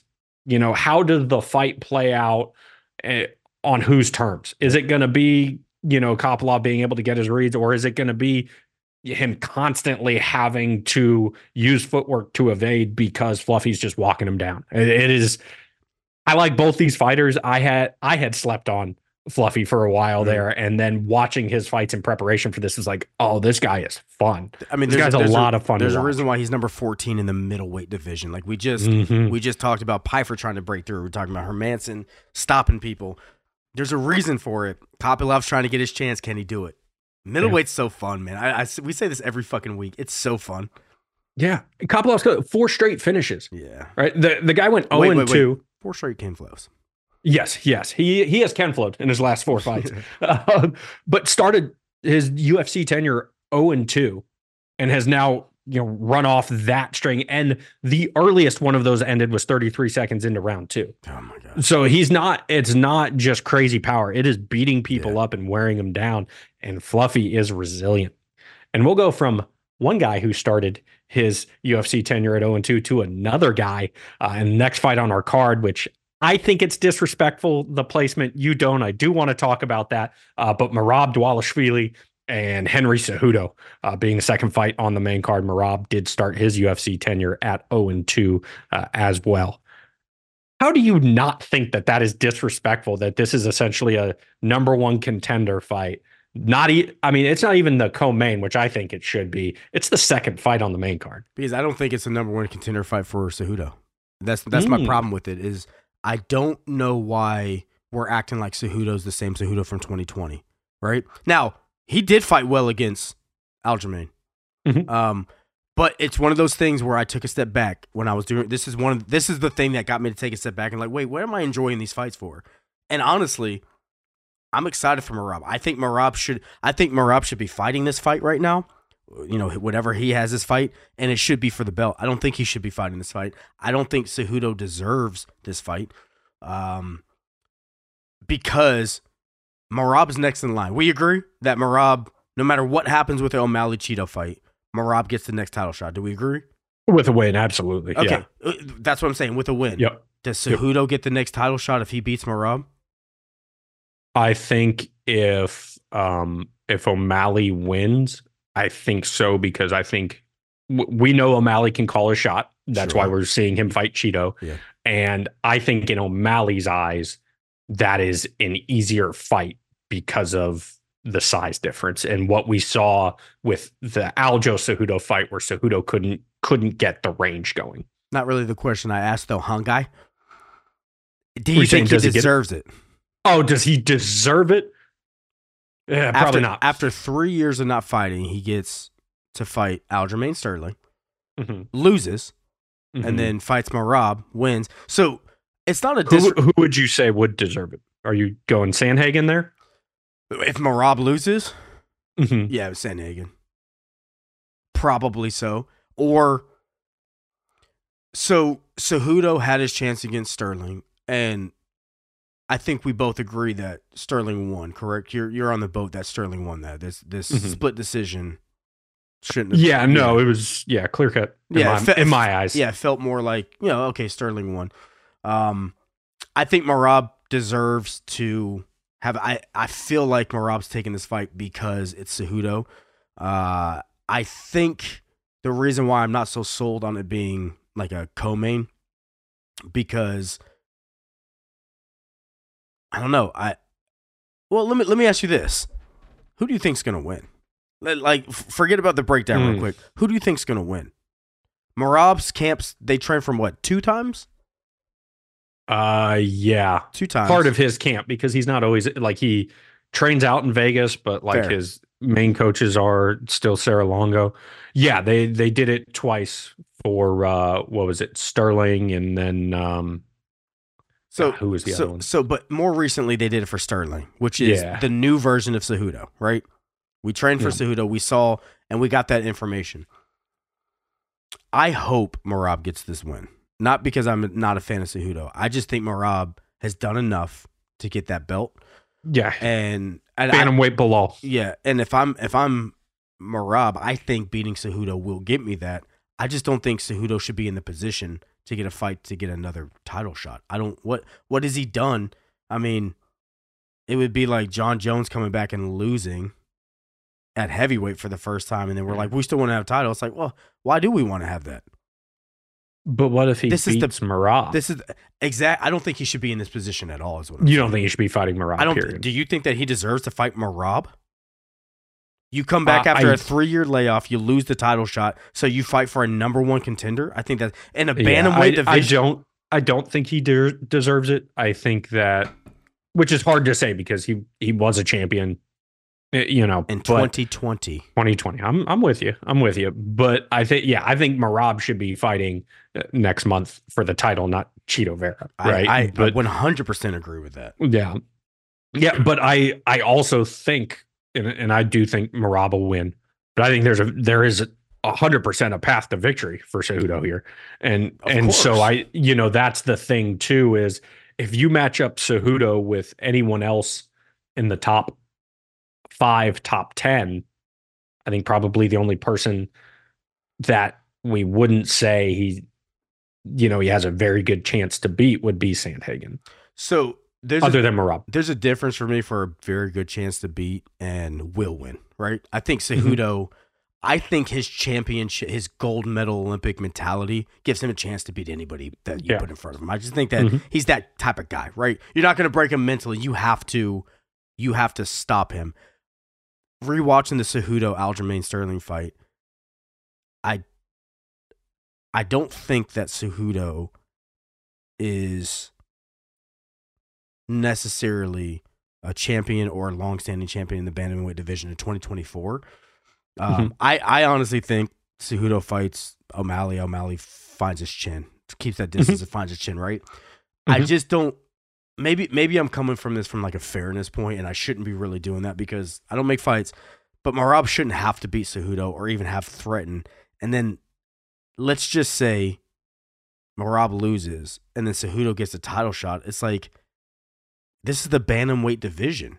We just gave Yeah. the guy his last two fights were a loss, a, a win, and then another title shot. I don't I don't know. I, I'm I'm excited about the fight because what Merab brings and what Cejudo brings is very very fun to like clash with each other.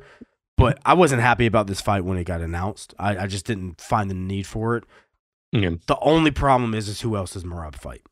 That's Yeah. the only problem, right? That's that's the big issue.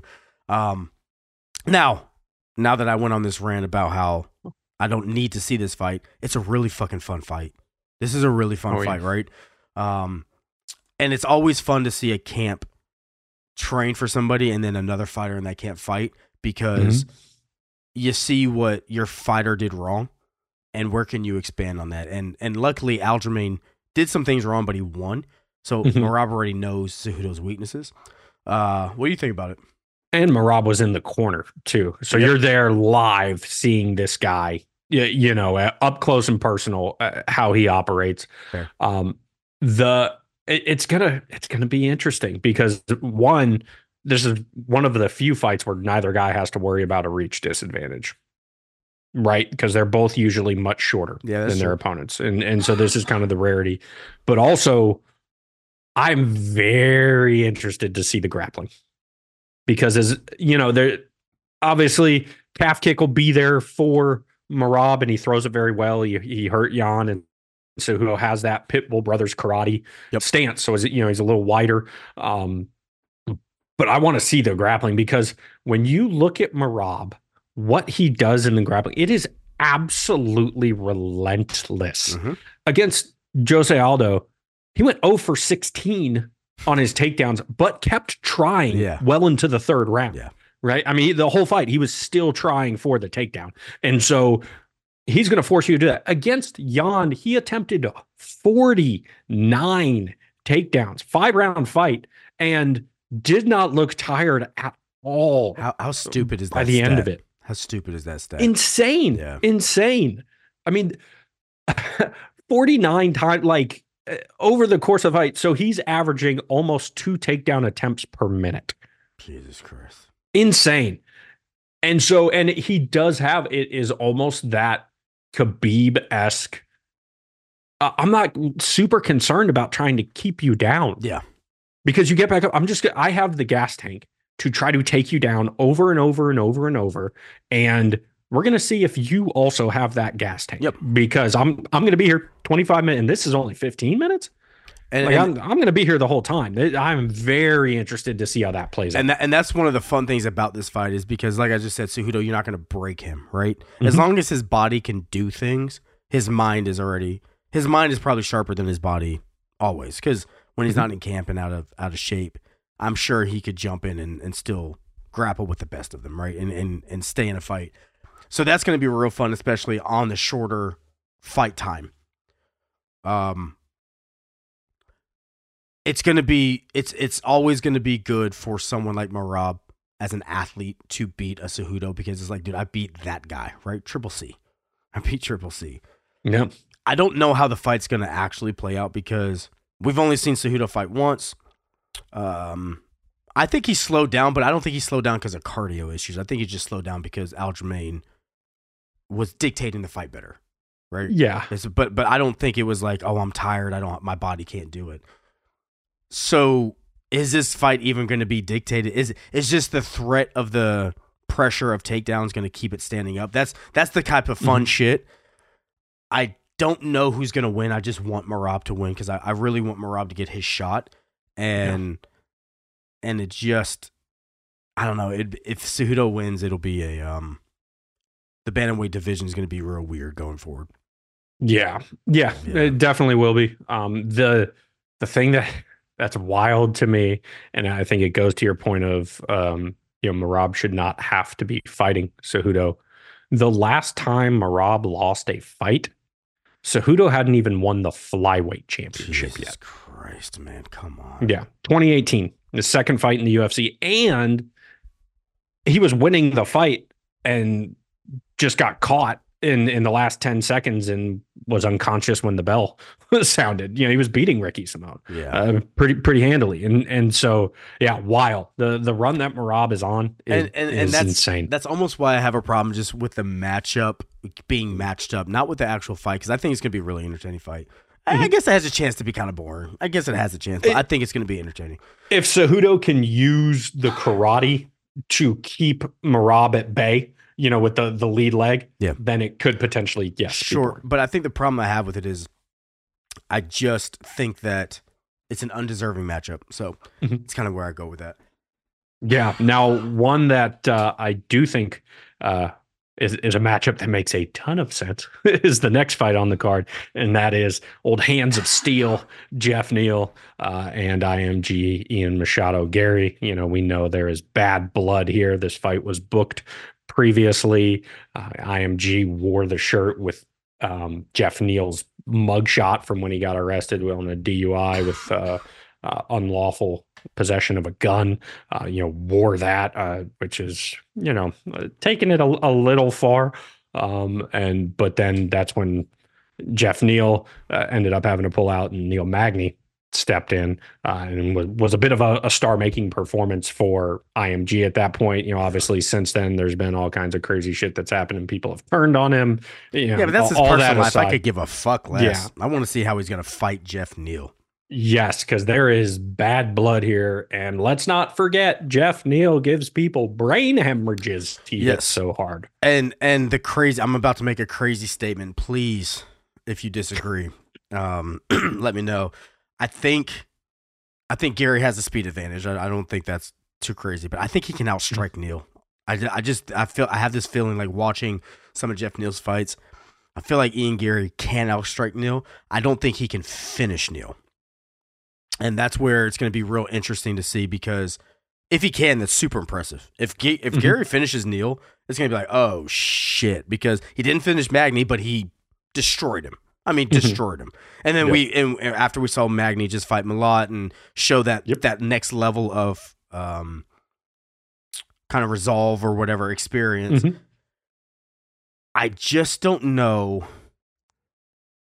I, I mean, do you think Gary's going to submit Neal? No, probably not. You know, Yeah. so this is probably, in my mind, feels like it's going to be a three round fight, and Neal has all the experience behind him. You know, he has all the experience. So we we talk about it. I can't I can't take that away because when I'm talking about with other fighters, it matters. Hermansson, you know, Mhm. Neal has the experience and and now he has the motivation to not like back down from it. So this is this is a fun fight. Yeah, I and I I think I do disagree as far as uh IMG winning the striking. Okay. Based solely on the fact from the Shavkat fight. We saw uh Geoff Neal have some issues with kickers before, you know, Wonder Boy. Uh, but what he did to Shavkat, I mean, Shavkat won that fight because of the clinch work, Yes. grappling Yes. you know, not because of the striking. And Shavkat has really nice kicks. Yeah. But Geoff Neal did a fantastic job of crowding him, taking that weapon away from him. You saw when he would go to throw the kick, Geoff Neal wouldn't try to get away from it. He would step in. Yep. And he was landing counter shots. I mean, Shavkat's head's made out of concrete because he had his mouthpiece on the ground Yeah. eating clean shots. And that lets you know what kind of animal Shavkat is. Because there was breaks where they were not engaged and Shavkat didn't even look at Herb Dean. Man. He just kept kept going forward. Fucking Greatest animal. country in the world. You don't you don't look for Jeez. mouthpieces, man. Jesus. Um, yeah, and great exporter of potassium. But the uh, his ability to he learned from the Wonder Boy fight. He crowded Shavkat and took away that weapon. So now, if Neal can dictate the range, because Neal's predominantly a boxer, he'll throw kicks, but it's predominantly yeah. about the hands. If he can dictate that range and get inside, his hands are going to be better than than IMG's hands.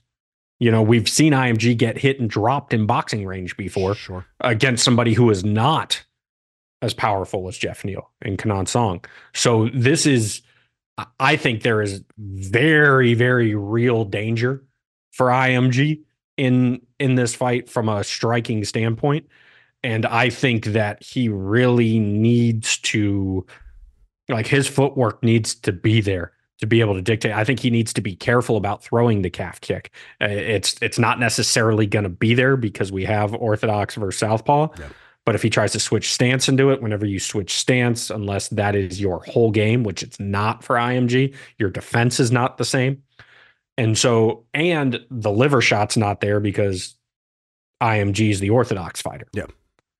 So, like that footwork, the lead hand game is going to be big. I think IMG has to do something to keep it at kicking range because if this gets into boxing range, that that is not good for him. and and and I'm not going to disagree with that. I think that his kicking game will not be stifled, at least Okay. not for the first two. I think Mhm. that, or I think I, I don't know why I think that. I just I feel like IMG's kicking game over a three round fight's not, and I just think that he has a slight speed advantage, and that's gonna it's gonna show. And that's that's why we watch the fights, man. This is Mhm. this is a really fun fight, and for IMG, it's a it's going to be the next level fight for him that he was trying to have and then beat No Magny. But No Magny, for some reason, just doesn't get that respect, right? It's just he doesn't get that respect of like the way he treated No Magny in that fight should have got him all the flowers in the world. But then his personal life came and everybody forgot how much he beat somebody up. Yep. So this is this is going to be huge for IMG. Now now you broke the top 10. I know he's ranked 10, but he broke the Mhm. top 10 and then the people in front of him it's not easy. So it's you know this is this is big for him. And and also like let's not forget the outside of the cage shit because IMG had talked all this shit right after the Neil Magny fight. He was going to fight a, a friend in Luque, so he wasn't really talking shit. Yeah. But everyone was super hyped because it was MSG and he was going to be, you know, press row and you had uh, Paddy and Ferguson and Colby, you know, you had all these shit talkers and he was going to be part of that. And then all this stuff comes out where people are making stuff up about his family situation and like it catches on. Yeah. And then he gets sick and can't be there. Yeah. And can't fight. Yeah. And so now he's coming back. And this is a fight where he had openly said, Oh no, Geoff Neal pulled out of our fight. He doesn't get he doesn't get a fight me again. Yeah. I'm I'm calling the shots here. And now the UFC's like, oh wait, you pulled out during fight week. Guess what? Yeah. You you you have to go fight this guy now. So I want to like I want to see what IMG is all week. You know, press conferences, all of that. Is he is it the same bravado? You know, what happens when when Geoff Neal makes a comment about his wife? Like like what you know, what are those things gonna look like? And Geoff Neal has been in there with Wonder Boy, right? He's been in there with Belal, with Luque, with Shavkat, Yeah, Yeah, right? and the, the best that IMG has been in with is Neil Magny, which is really good. Yeah. Don't get me wrong, Mhm. but not the level of Wonder Boy, not the level of Shavkat, not the level of Belal. you're absolutely And right. so all of that, this is the biggest fight of IMG's career. And then you have all the outside the cage stuff happening. Like, what are we going to see? And he's young, he's 26. So I am going to make a a determination on somebody that I have no idea about. nice, nice. But I feel like IMG has the mental fortitude for that press, for that media. Uh, him coming out and kind of roasting Rampage Jackson. He's like, you don't even know that I was on your fucking show on Monday. Like, I'm not doing it now, right? I think Yeah. that he has, I'm the I'm rubber your glue type shit going on where it's just like boing flip. Nah, nah, nah, nah, yeah, where it's like you can say whatever you want, but I'm gonna say it louder, more brash, and that's just I, I think that no matter what J- Geoff Neal says, he's gonna let's say he brings up his personal life, his wife.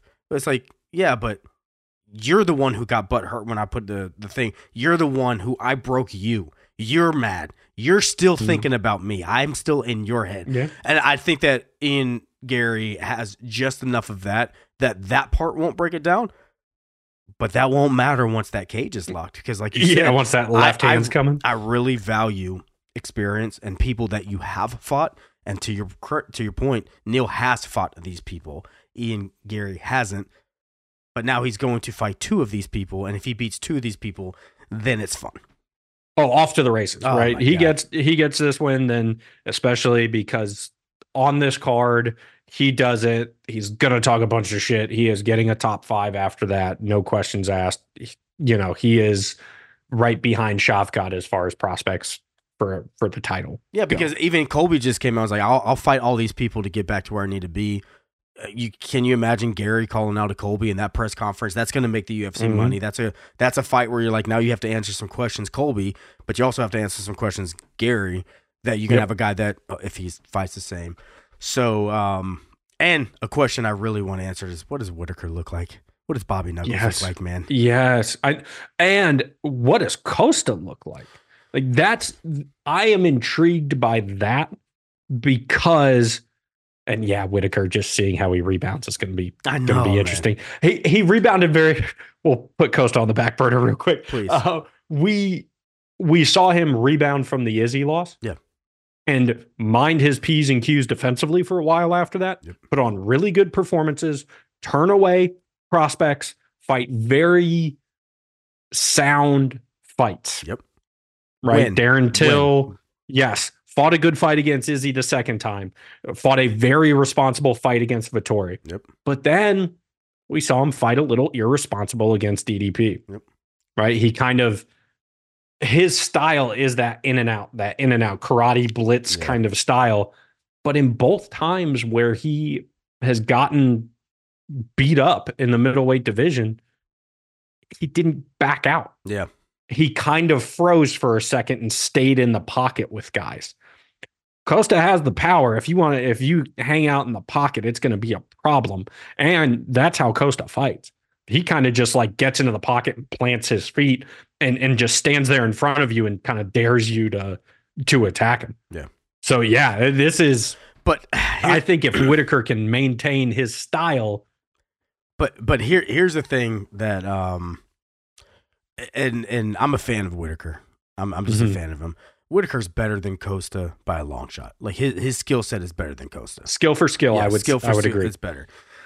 I'm not the biggest believer in Costa today because I don't have anything really to base it on. When he fought Vettori, Mhm. he missed weight. They went up to 205 almost. And and during that time, people were like, "Oh, he was trying to get Vettori to not take the fight so he could, you know, duck him." I don't know about that, but he did. His mind wasn't there to get to where he needed to be. That he signed the contract, and because Vettori is a G, he's like, "Fuck it, I'll fight you." Right? I'm not gonna. I'm not gonna let you guys say that I'm ducking somebody. And he lost, uh, or Costa lost, not Vettori. Mhm. Um, but rewatching that Luke Rockhold fight, he should have beat up Luke Rockhold. He should have stopped him. That's my opinion, right? Mhm. And that Costa doesn't beat Whitaker. I don't. I don't see a world where Costa. So my question for Costa is, is, is where's his head's at in this game? It's been Yes. a year and a half that he's fought. Now he's had some injur- uh, uh, injuries. You know, the secret juice shit is always fun, or whatever he fucking calls Yeah. it. That's that's just Yeah. just funny to me. But looking looking back, I guess now hindsight, we shouldn't be surprised that DDP beat Whitaker. I'm surprised. we, yeah, I'm surprised at how DDP beat Whitaker though. Like that, not that that he did, is how he did. Rewatching Mhm. the fight, like I know what's gonna happen. I'm like, no, can can we live in the universe where Whitaker beat wins this fight? Yeah. Because I'm a fan. This is a fun fight, but I don't. I mean, in the multiverse, it's got to be a 95 percent of of all the universes that exist in the world and and whatever that Whitaker wins, right? Like I just Mhm. I I don't know if Saturday night's gonna be the fucking one out of ten times that Costa Costa wins the fight. and I think this also goes back to your argument of why Cejudo, um, uh, Merab shouldn't be the co-main. I don't think this should be the co-main because you look at Costa, he has one win since beating Yoel Romero in 2019. He's only fought three times Yeah. since then, Perfect. and that one win was against Luke Rockhold. Yeah. Right. So, so I think like this is one where when you look at Costa, he's only fought like once a year since 2018. Yeah. And let's see, does he have he has no wins over anybody in the UFC. And He's ranked number six. Yeah, And it's don't- I don't weird get be- his ranking. Yeah. Yeah. And it's just it's so weird because he was I mean, an absolute destroyer. Stood in front of Yoel Romero, walked Yoel Romero down to get that title shot against fight. Izzy. Oh, Amazing fight. And eight clean shots from Yoel. No Yeah. problem. But he has this self destructive streak that I don't understand, right? Because whether it happened or not with the wine uh, and Izzy, right? Like if you didn't and you're making up an excuse, that shows something about your mental. Correct. If you did, that shows something about your mental too. We're going into the biggest fight of your life. You almost wanted to build in an excuse Yep. of of why if you lost it was okay. And then same thing going into the Vettori fight, which was his first fight since then, and it was you know a year later, and automatically built in. Oh well, you know I didn't really train as hard. We're doing this at light heavyweight. Uh, you know, like he just does that, and then his next fight is against a guy coming back who hadn't fought in years. Yep. And I mean, he almost got caught a, a couple times. Luke Rockhold had success in that fight, and Luke Rockhold Yes. looked like he was dying. Yeah, like fight. four minutes into the Yeah, fight, like he his- looked exhausted. Oh, it was it was wild. Yes. And the man's had five fights canceled in the last three years. Like there, there's just so much around him that I mean, yeah, if you get a win against Whitaker, great. Fantastic. But I don't know if that's gonna happen. I will say though that Costa does look to be in good shape. He Yep. looks leaner than he has before. Um and, the most and drug it's- tested athlete last year, I believe. Right? Yeah. Yeah. I'm don't- I, I, don't think, know I think the- they said he was the most drug tested athlete last year. Yeah, which good, Yeah. right? Uh, but yeah, is it going to be that like prepared, hungry Paulo Costa on on the way up, or is it the self-destructive, you know, mentally can't quite handle the accepting his failures, you know, so building in those excuses? Like, which one is it going to be? Because him against Vettori, he was a shell of himself. Oh my Right. god. But even then, there was times where he connected big and it was like, oh shit. Yeah, it's, it's You know anybody doesn't not- get knocked out. Yeah. Exactly. Anybody not named Marvin Vettori is falling down. It, what's yeah, what's going to be real fun about this is if no matter if Whitaker wins or loses or whatever the result is, Mhm. there's two questions that are kind of still going to be answered. Like, did Costa look good, eh, or Mm-hmm. did Costa look bad, and did Whitaker bounce back or not? You know, it's like it's Mm-hmm. very hard to. It's it's it's going to be definitely after the fight. Fun talking to you about like okay, Whitaker looks like he's back, right? He looks like he's sharp, or Costa looked like he has another built-in. You know, so it's it's a fun fight. I, I'm I'm I'm We'll leaning learn. toward I'm I'm leaning towards your like agreeing with you that yeah, this isn't really this is a this is a co-main because Whitaker, right? This is Mhm. a co-main because because because of his name. I And agree with bigger you. bodies. huh? And- bigger and- and, bodies. yeah, always bigger. I get that, but Mhm. I mean, you know, let's let's have our short kings have some shine too. But yeah, I get Right? I get what you're saying now. I get what you're saying with Whitaker, Costa. Because if Costa wins, it's not like he's in title talks at all. Yeah. Right? If Whitaker does, then then maybe he's in title talks. Maybe you say like, okay, Hamza, you know, maybe you start start, start saying this thing. Um, maybe you say Whitaker Strickland. You know, you start talking about those things. So really, to push the middleweight division further, Whitaker needs to win. Mhm. And if cost, if well, if Whitaker loses, that I, ah man, I don't even want to live in that world. So yeah, I, I don't either. Yeah, we'll see. I, I do not either. Um, but yeah, and then wanting to see how somebody rebounds. Oh let's see. Let's see what happens with with Volk here. Because which, said, by he the way, said he had a concussion. And it's this, I mean, obviously, but yeah, yeah, like, put out. yeah, That's- fuck. Yeah, which by the way, the video that he released about being too old is fucking Oh, he does it so Actually, well. well, acted. Yeah, well acted. It was, it was like impressive. he gets it. He just he's just somebody that I'm a fan, and this is what I'm saying. This type of shit, I don't always want to just break down a fight. White Topuria Yeah. matches up well. It's like the outside shit makes it fun, and that that hyped me up even more. I'm like, he gets it. He understands that this is fighting, but there's also fun to it. Yeah, it was a hilarious video. Yeah, and but I do want to see how how he responds because it was very different how he lost to Islam the first time, which I will still contend it was four one Islam, not as close as people thought. Um, but then, I mean, what happened to one? He got put out, Yeah, got and and that we have not seen that happen to him. Uh, once again, with with some built-in excuses, where you know, oh, short notice, and I was drinking every day for weeks before, and like, ah, you know, what is, Which- and it, it makes more sense now what he said post fight Yes. about like I need to be in camp, guys. Like I need that structure in my life. Um, and so if he does have that structure, like great, because when he's had that structure, he's looked amazing. He hasn't lost at his division. Yes, arguably the greatest 145er of all time. The more he does, I mean, I think if he puts away Topuria here, whether it's a finish or just a win uh, against Topuria, now you are having those like really his resume against Aldo, against Max, like in their primes. How, I I don't see how he's not considered the best, but Agree. Yeah. Agree. Um, so yeah, definitely want to see how he rebounds. Rewatching his his past two featherweight fights. God damn, he's so good. He's so, like the Max three fight. We saw such a different Volk. He was so incredibly loose in there. I mean, he's talking shit to Max from the start.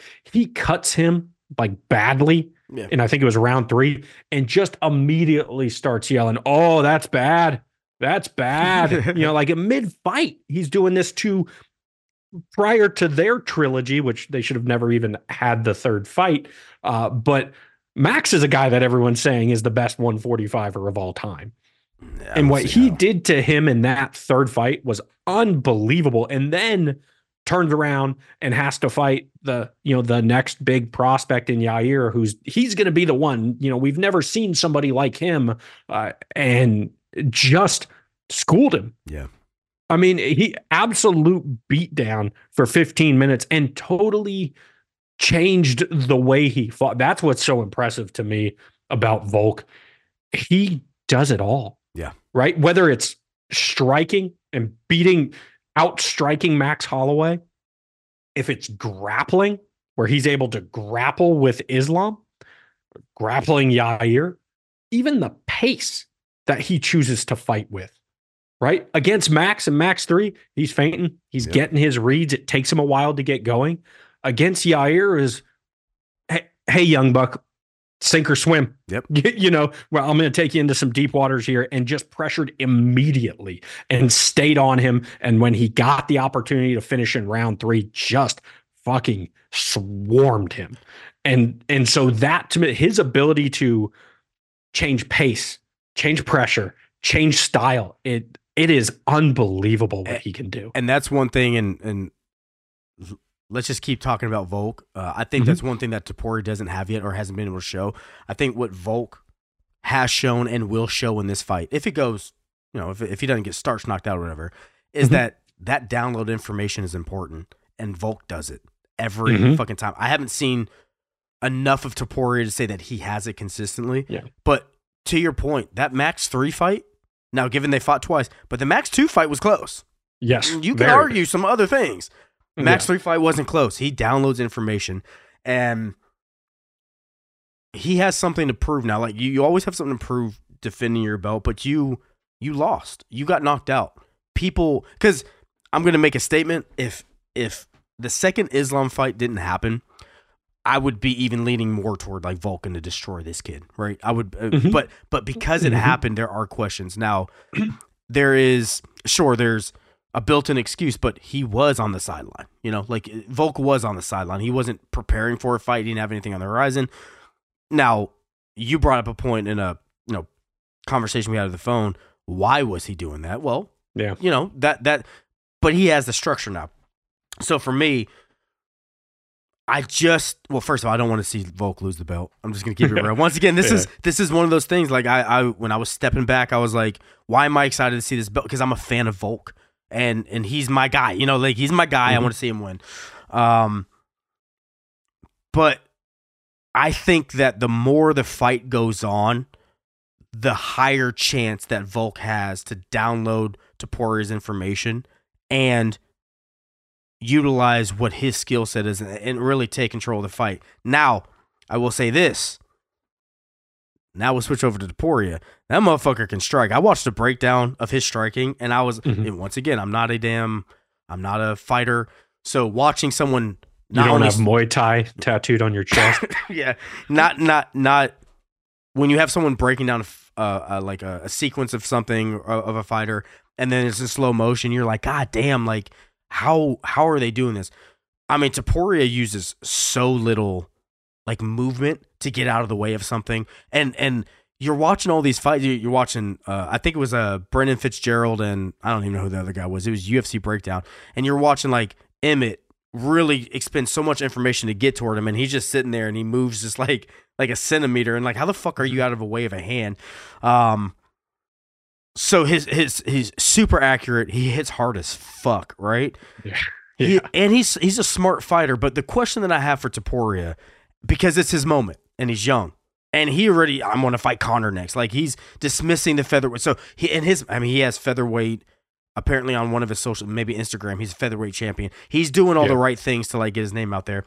But if he hurts Volk, does he have the control to pull back if the finish isn't there, or does he blow his load? That's one thing I'm really going to be interested in seeing for Topuria in this fight because we already know he's skillful. We already know Volk's skillful. We know Volk can pull back. We know Volk can be in danger and come back and win.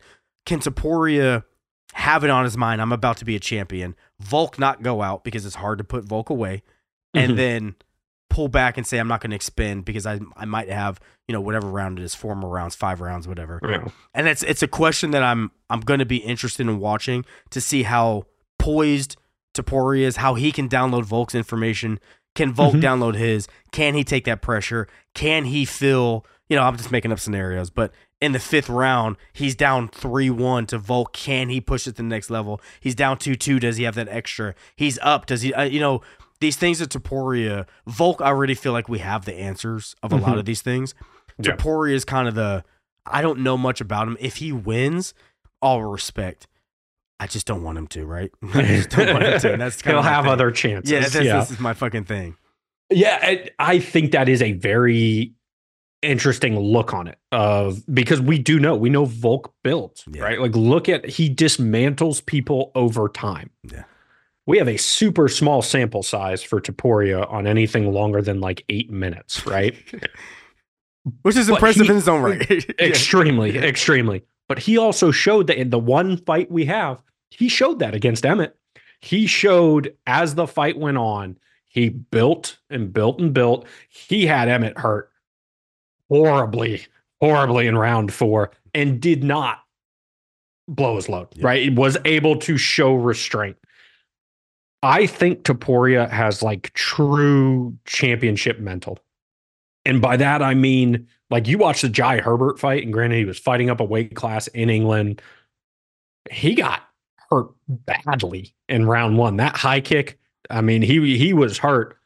He immediately went to his bread and butter, which is crazy to think that it's grappling Yeah. because when you watch what he's done striking, and it was really fun to watch from like the Damon Jackson fight onto the Josh Emmett fight because his striking just gets better every single Yes. time. Yep. And he's known as having this like phenomenal boxing, and that's not his primary discipline. Like the guy was a grappler, and to see that build has been awesome.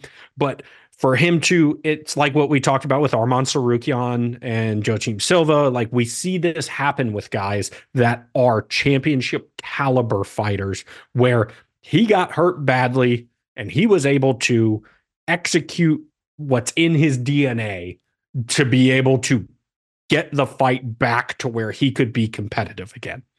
And so that is extraordinarily impressive. And then to have the wherewithal where he's not, you know, the next round, it's not like, oh, I'm just going to grappling because now I'm scared. It was, I am setting things up in the striking game to boom, go to the body, drop hands, up top, face plant, game over. I mean, just extremely, extremely impressive. He works the body so well. Jai Herbert, Damon Jackson. I mean, he is hurting people, absolutely just demolishing them to the body. Um, you know, and and it wasn't just the one kick against Herbert either, right? He wrestled, separates, boom, clipped a couple more times, right? Like he was hurt a lot in that fight. So one, he's got the chin. We know that. He fought the duration against him, and he got he got hit by Emmett, but obviously he outclassed Emmett. Yeah. There, there's a couple things that I'm curious about. One is when he's been hit and hurt, it's come from his right side. Emmett's left hand, Herbert with the high kick from the left. So what is it defensively? I don't have the you know the knowledge, the the expertise to know what exactly is it about when things come from that side that he's not seeing it as well as, he's seeing other things. Um, so is Volk is that a read Volk has? We know Volk switches stances, does different things, right? It seems like Volk likes to be orthodox, but will switch to access things that he likes to access, whether it's the calf kick, whether it's for grappling purposes. So is he going to, you know, fight Southpaw to try to open up those kicks to the right? I, I don't know. Yep. But that's one question. And the other is we saw Topuria look absolutely fresh against Josh Emmett in the fifth round. But that was fighting his pace for 25 minutes. Correct. And with Volk's ability to change pace, dictate pace, what he did to Yair, right? Like, oh, here's a guy that thinks he can hang. I am going to just put him on the back foot and drag him to deep waters immediately. Yep. Let's start testing that gas tank. Is Volk going to fight that fight against Topuria? And can Topuria last fighting at someone else's pace for that long? Or does Topuria have the skill set to to not allow Volk to dictate the pace? And You know, yeah, and uh, absolutely. I mean, great points. A- a- And then the theme of this fucking this episode is the people that Volk has fought is Yes. different. You Yes. know, and and Topuria is already dismissing. I'm not going to fight Max. I'm not going to fight T City. I'm not going to even fight these people that are at the top of the division that Volk has proven that he can beat. He's fought those guys. Experience does matter, but every once in a while, the changing of the guard and this fight is exciting because is it a changing of the guard moment? Is this a Edgar BJ Penn type thing where you're like, oh, the new the new blood's in here. You know, we didn't really get this. This feeling is different. And what's exciting for me, this feeling is different. When I watched Izzy Strickland, I didn't think Izzy was going to lose. I had no, I had no doubt Izzy was going to beat Strickland. You know, when Nunes fought Pena and lost, I didn't. I had no doubt that Pena. There wasn't a. This might be a changing of the guard for a 35 year old to 28, whatever Depori is. This fight going into it is a. Is Volk done as the reigning champion? Is the new blood coming into this division? I hope not, but that's what makes this fight really super exciting for me because if Volk if Volk wins, then you're like he's just a fucking killer. He's the best featherweight of all time. I don't care fuck what anybody says. He's the best. If Topuria wins, you're like, oh shit, he's the new blood. Oh shit, Mhm. this division's different now.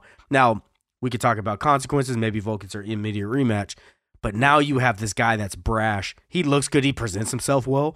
Like I'm a fan of him. I'm not a not a fan of him. It's just he's fighting Volk.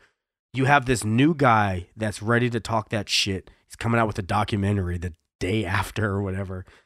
And that's Bold. fun. That's it's just fun because when Conor was doing it, we all were okay with it. You know, when mm-hmm. Conor finally got to Aldo and it was like if Conor wins, this is a changing of the guard. We had that moment and then he does it.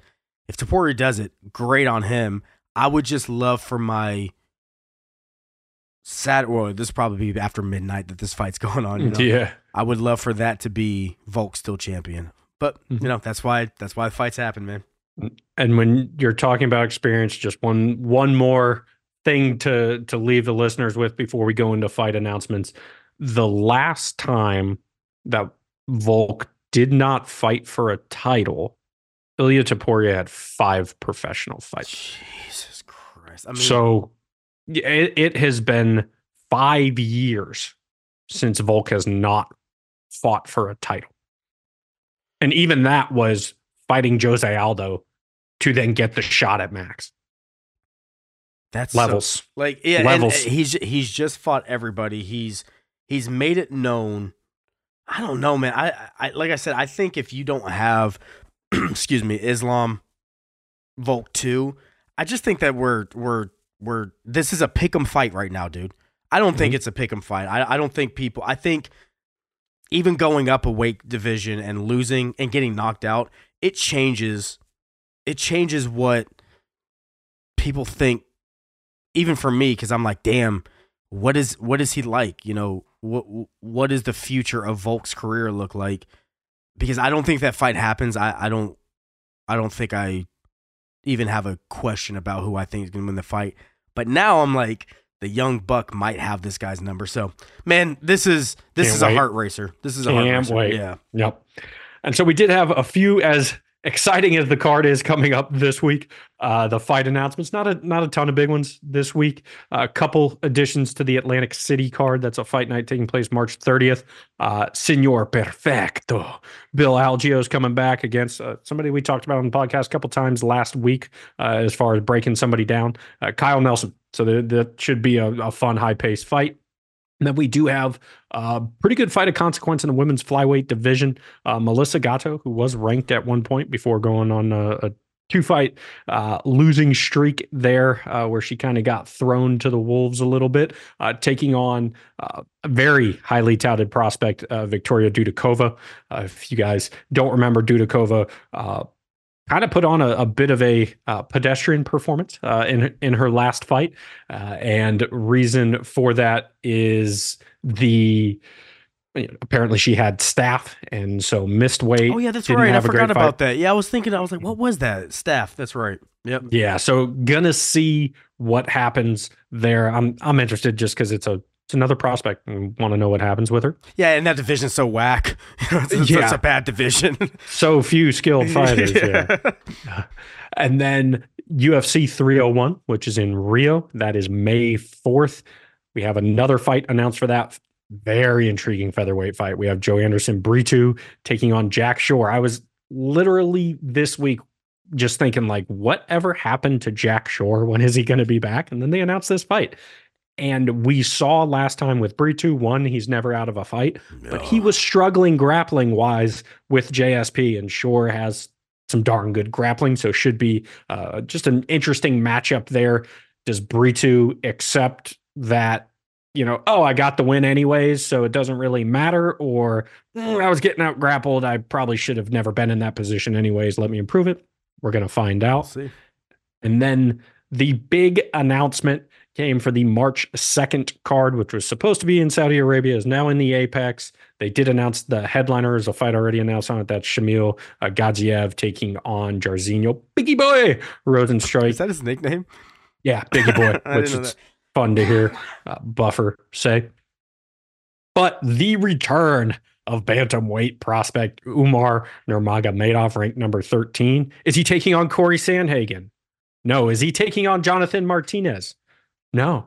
But he's, he's got to be on, taking on someone in the top 15, right? No, no, no, no. Oh, he's okay. taking on somebody who signed their UFC contract within the last month. That is Beksat Almakhan. Uh, now, from the greatest country in the world. Yeah. Okay. And the fighters we have seen come out of Kazakhstan are impressive. Here's a guy who is 17 and 1 with 15 finishes, young, 26 years old. It is very high risk for zero reward for Umar. Yeah. When you watch, and I haven't seen a ton of Beksat's fights, but he's he's nasty. Like the parts I've seen, he's fucking people up. And so this is a very skilled fighter with zero name recognition, a big step down from what Nurmagomedov had booked previously with Corey Sandhagen. This is I'm super excited. Y'all know Umar was my 135er to watch yep. this year, so I'm super excited to see him fight. It's dangerous though. This is a high risk, little reward type fight. So as fun as it'll be to see him in the cage again, a little bit of nervousness yeah. around the fight. Yeah, and and I'm I'm ready to see Umar too. I'm I'm ready to see him fight. I just wish they would fucking do right by this guy and and have him fight someone. I mean, why why is he not fighting these top 15? I know we talked about you know, people don't want to book, probably don't want to book against him, and there's too many matchups. But come on, like this, this mystery opponent that we've been waiting for should have been someone of consequence for his career. Like you said, zero reward. It's literally, well, it's not zero reward. You get a dub on if you win, mm-hmm. you get a mm-hmm. dub. But no one knows who the people probably don't even know who Umar is, and then you have him fight someone who people definitely don't know. It just sucks yeah. for him because I want to see him fight the world. Yeah, it, it's disappointing because it delays the come up. Yeah, uh, I mean, I mean, there's big talk about um, yeah, there's just there's big talk about Umar, but like let's look at his wins. His biggest wins are Kelleher and uh, an older uh Raoni Barcelos. Yeah. So it's it's not like he's beaten some big name guys yet. Correct. But there is this aura about this man. It was like when Shavkat uh, had his first couple wins in the UFC, and it's like, oh, this is the dude. Yeah. There's the same aura around Umar. I mean, Beksat might lose this fight and then run off 10 wins in the UFC. Sure. And in in retrospect, it could be a great win, but just leading up to it, there there isn't quite that. Uh, But I I just want to see Umar fight. So Me too. super excited. Yeah, too. Super excited about that. Anything else on your end? No foul. As always, appreciate y'all for listening. Love and respect. Later.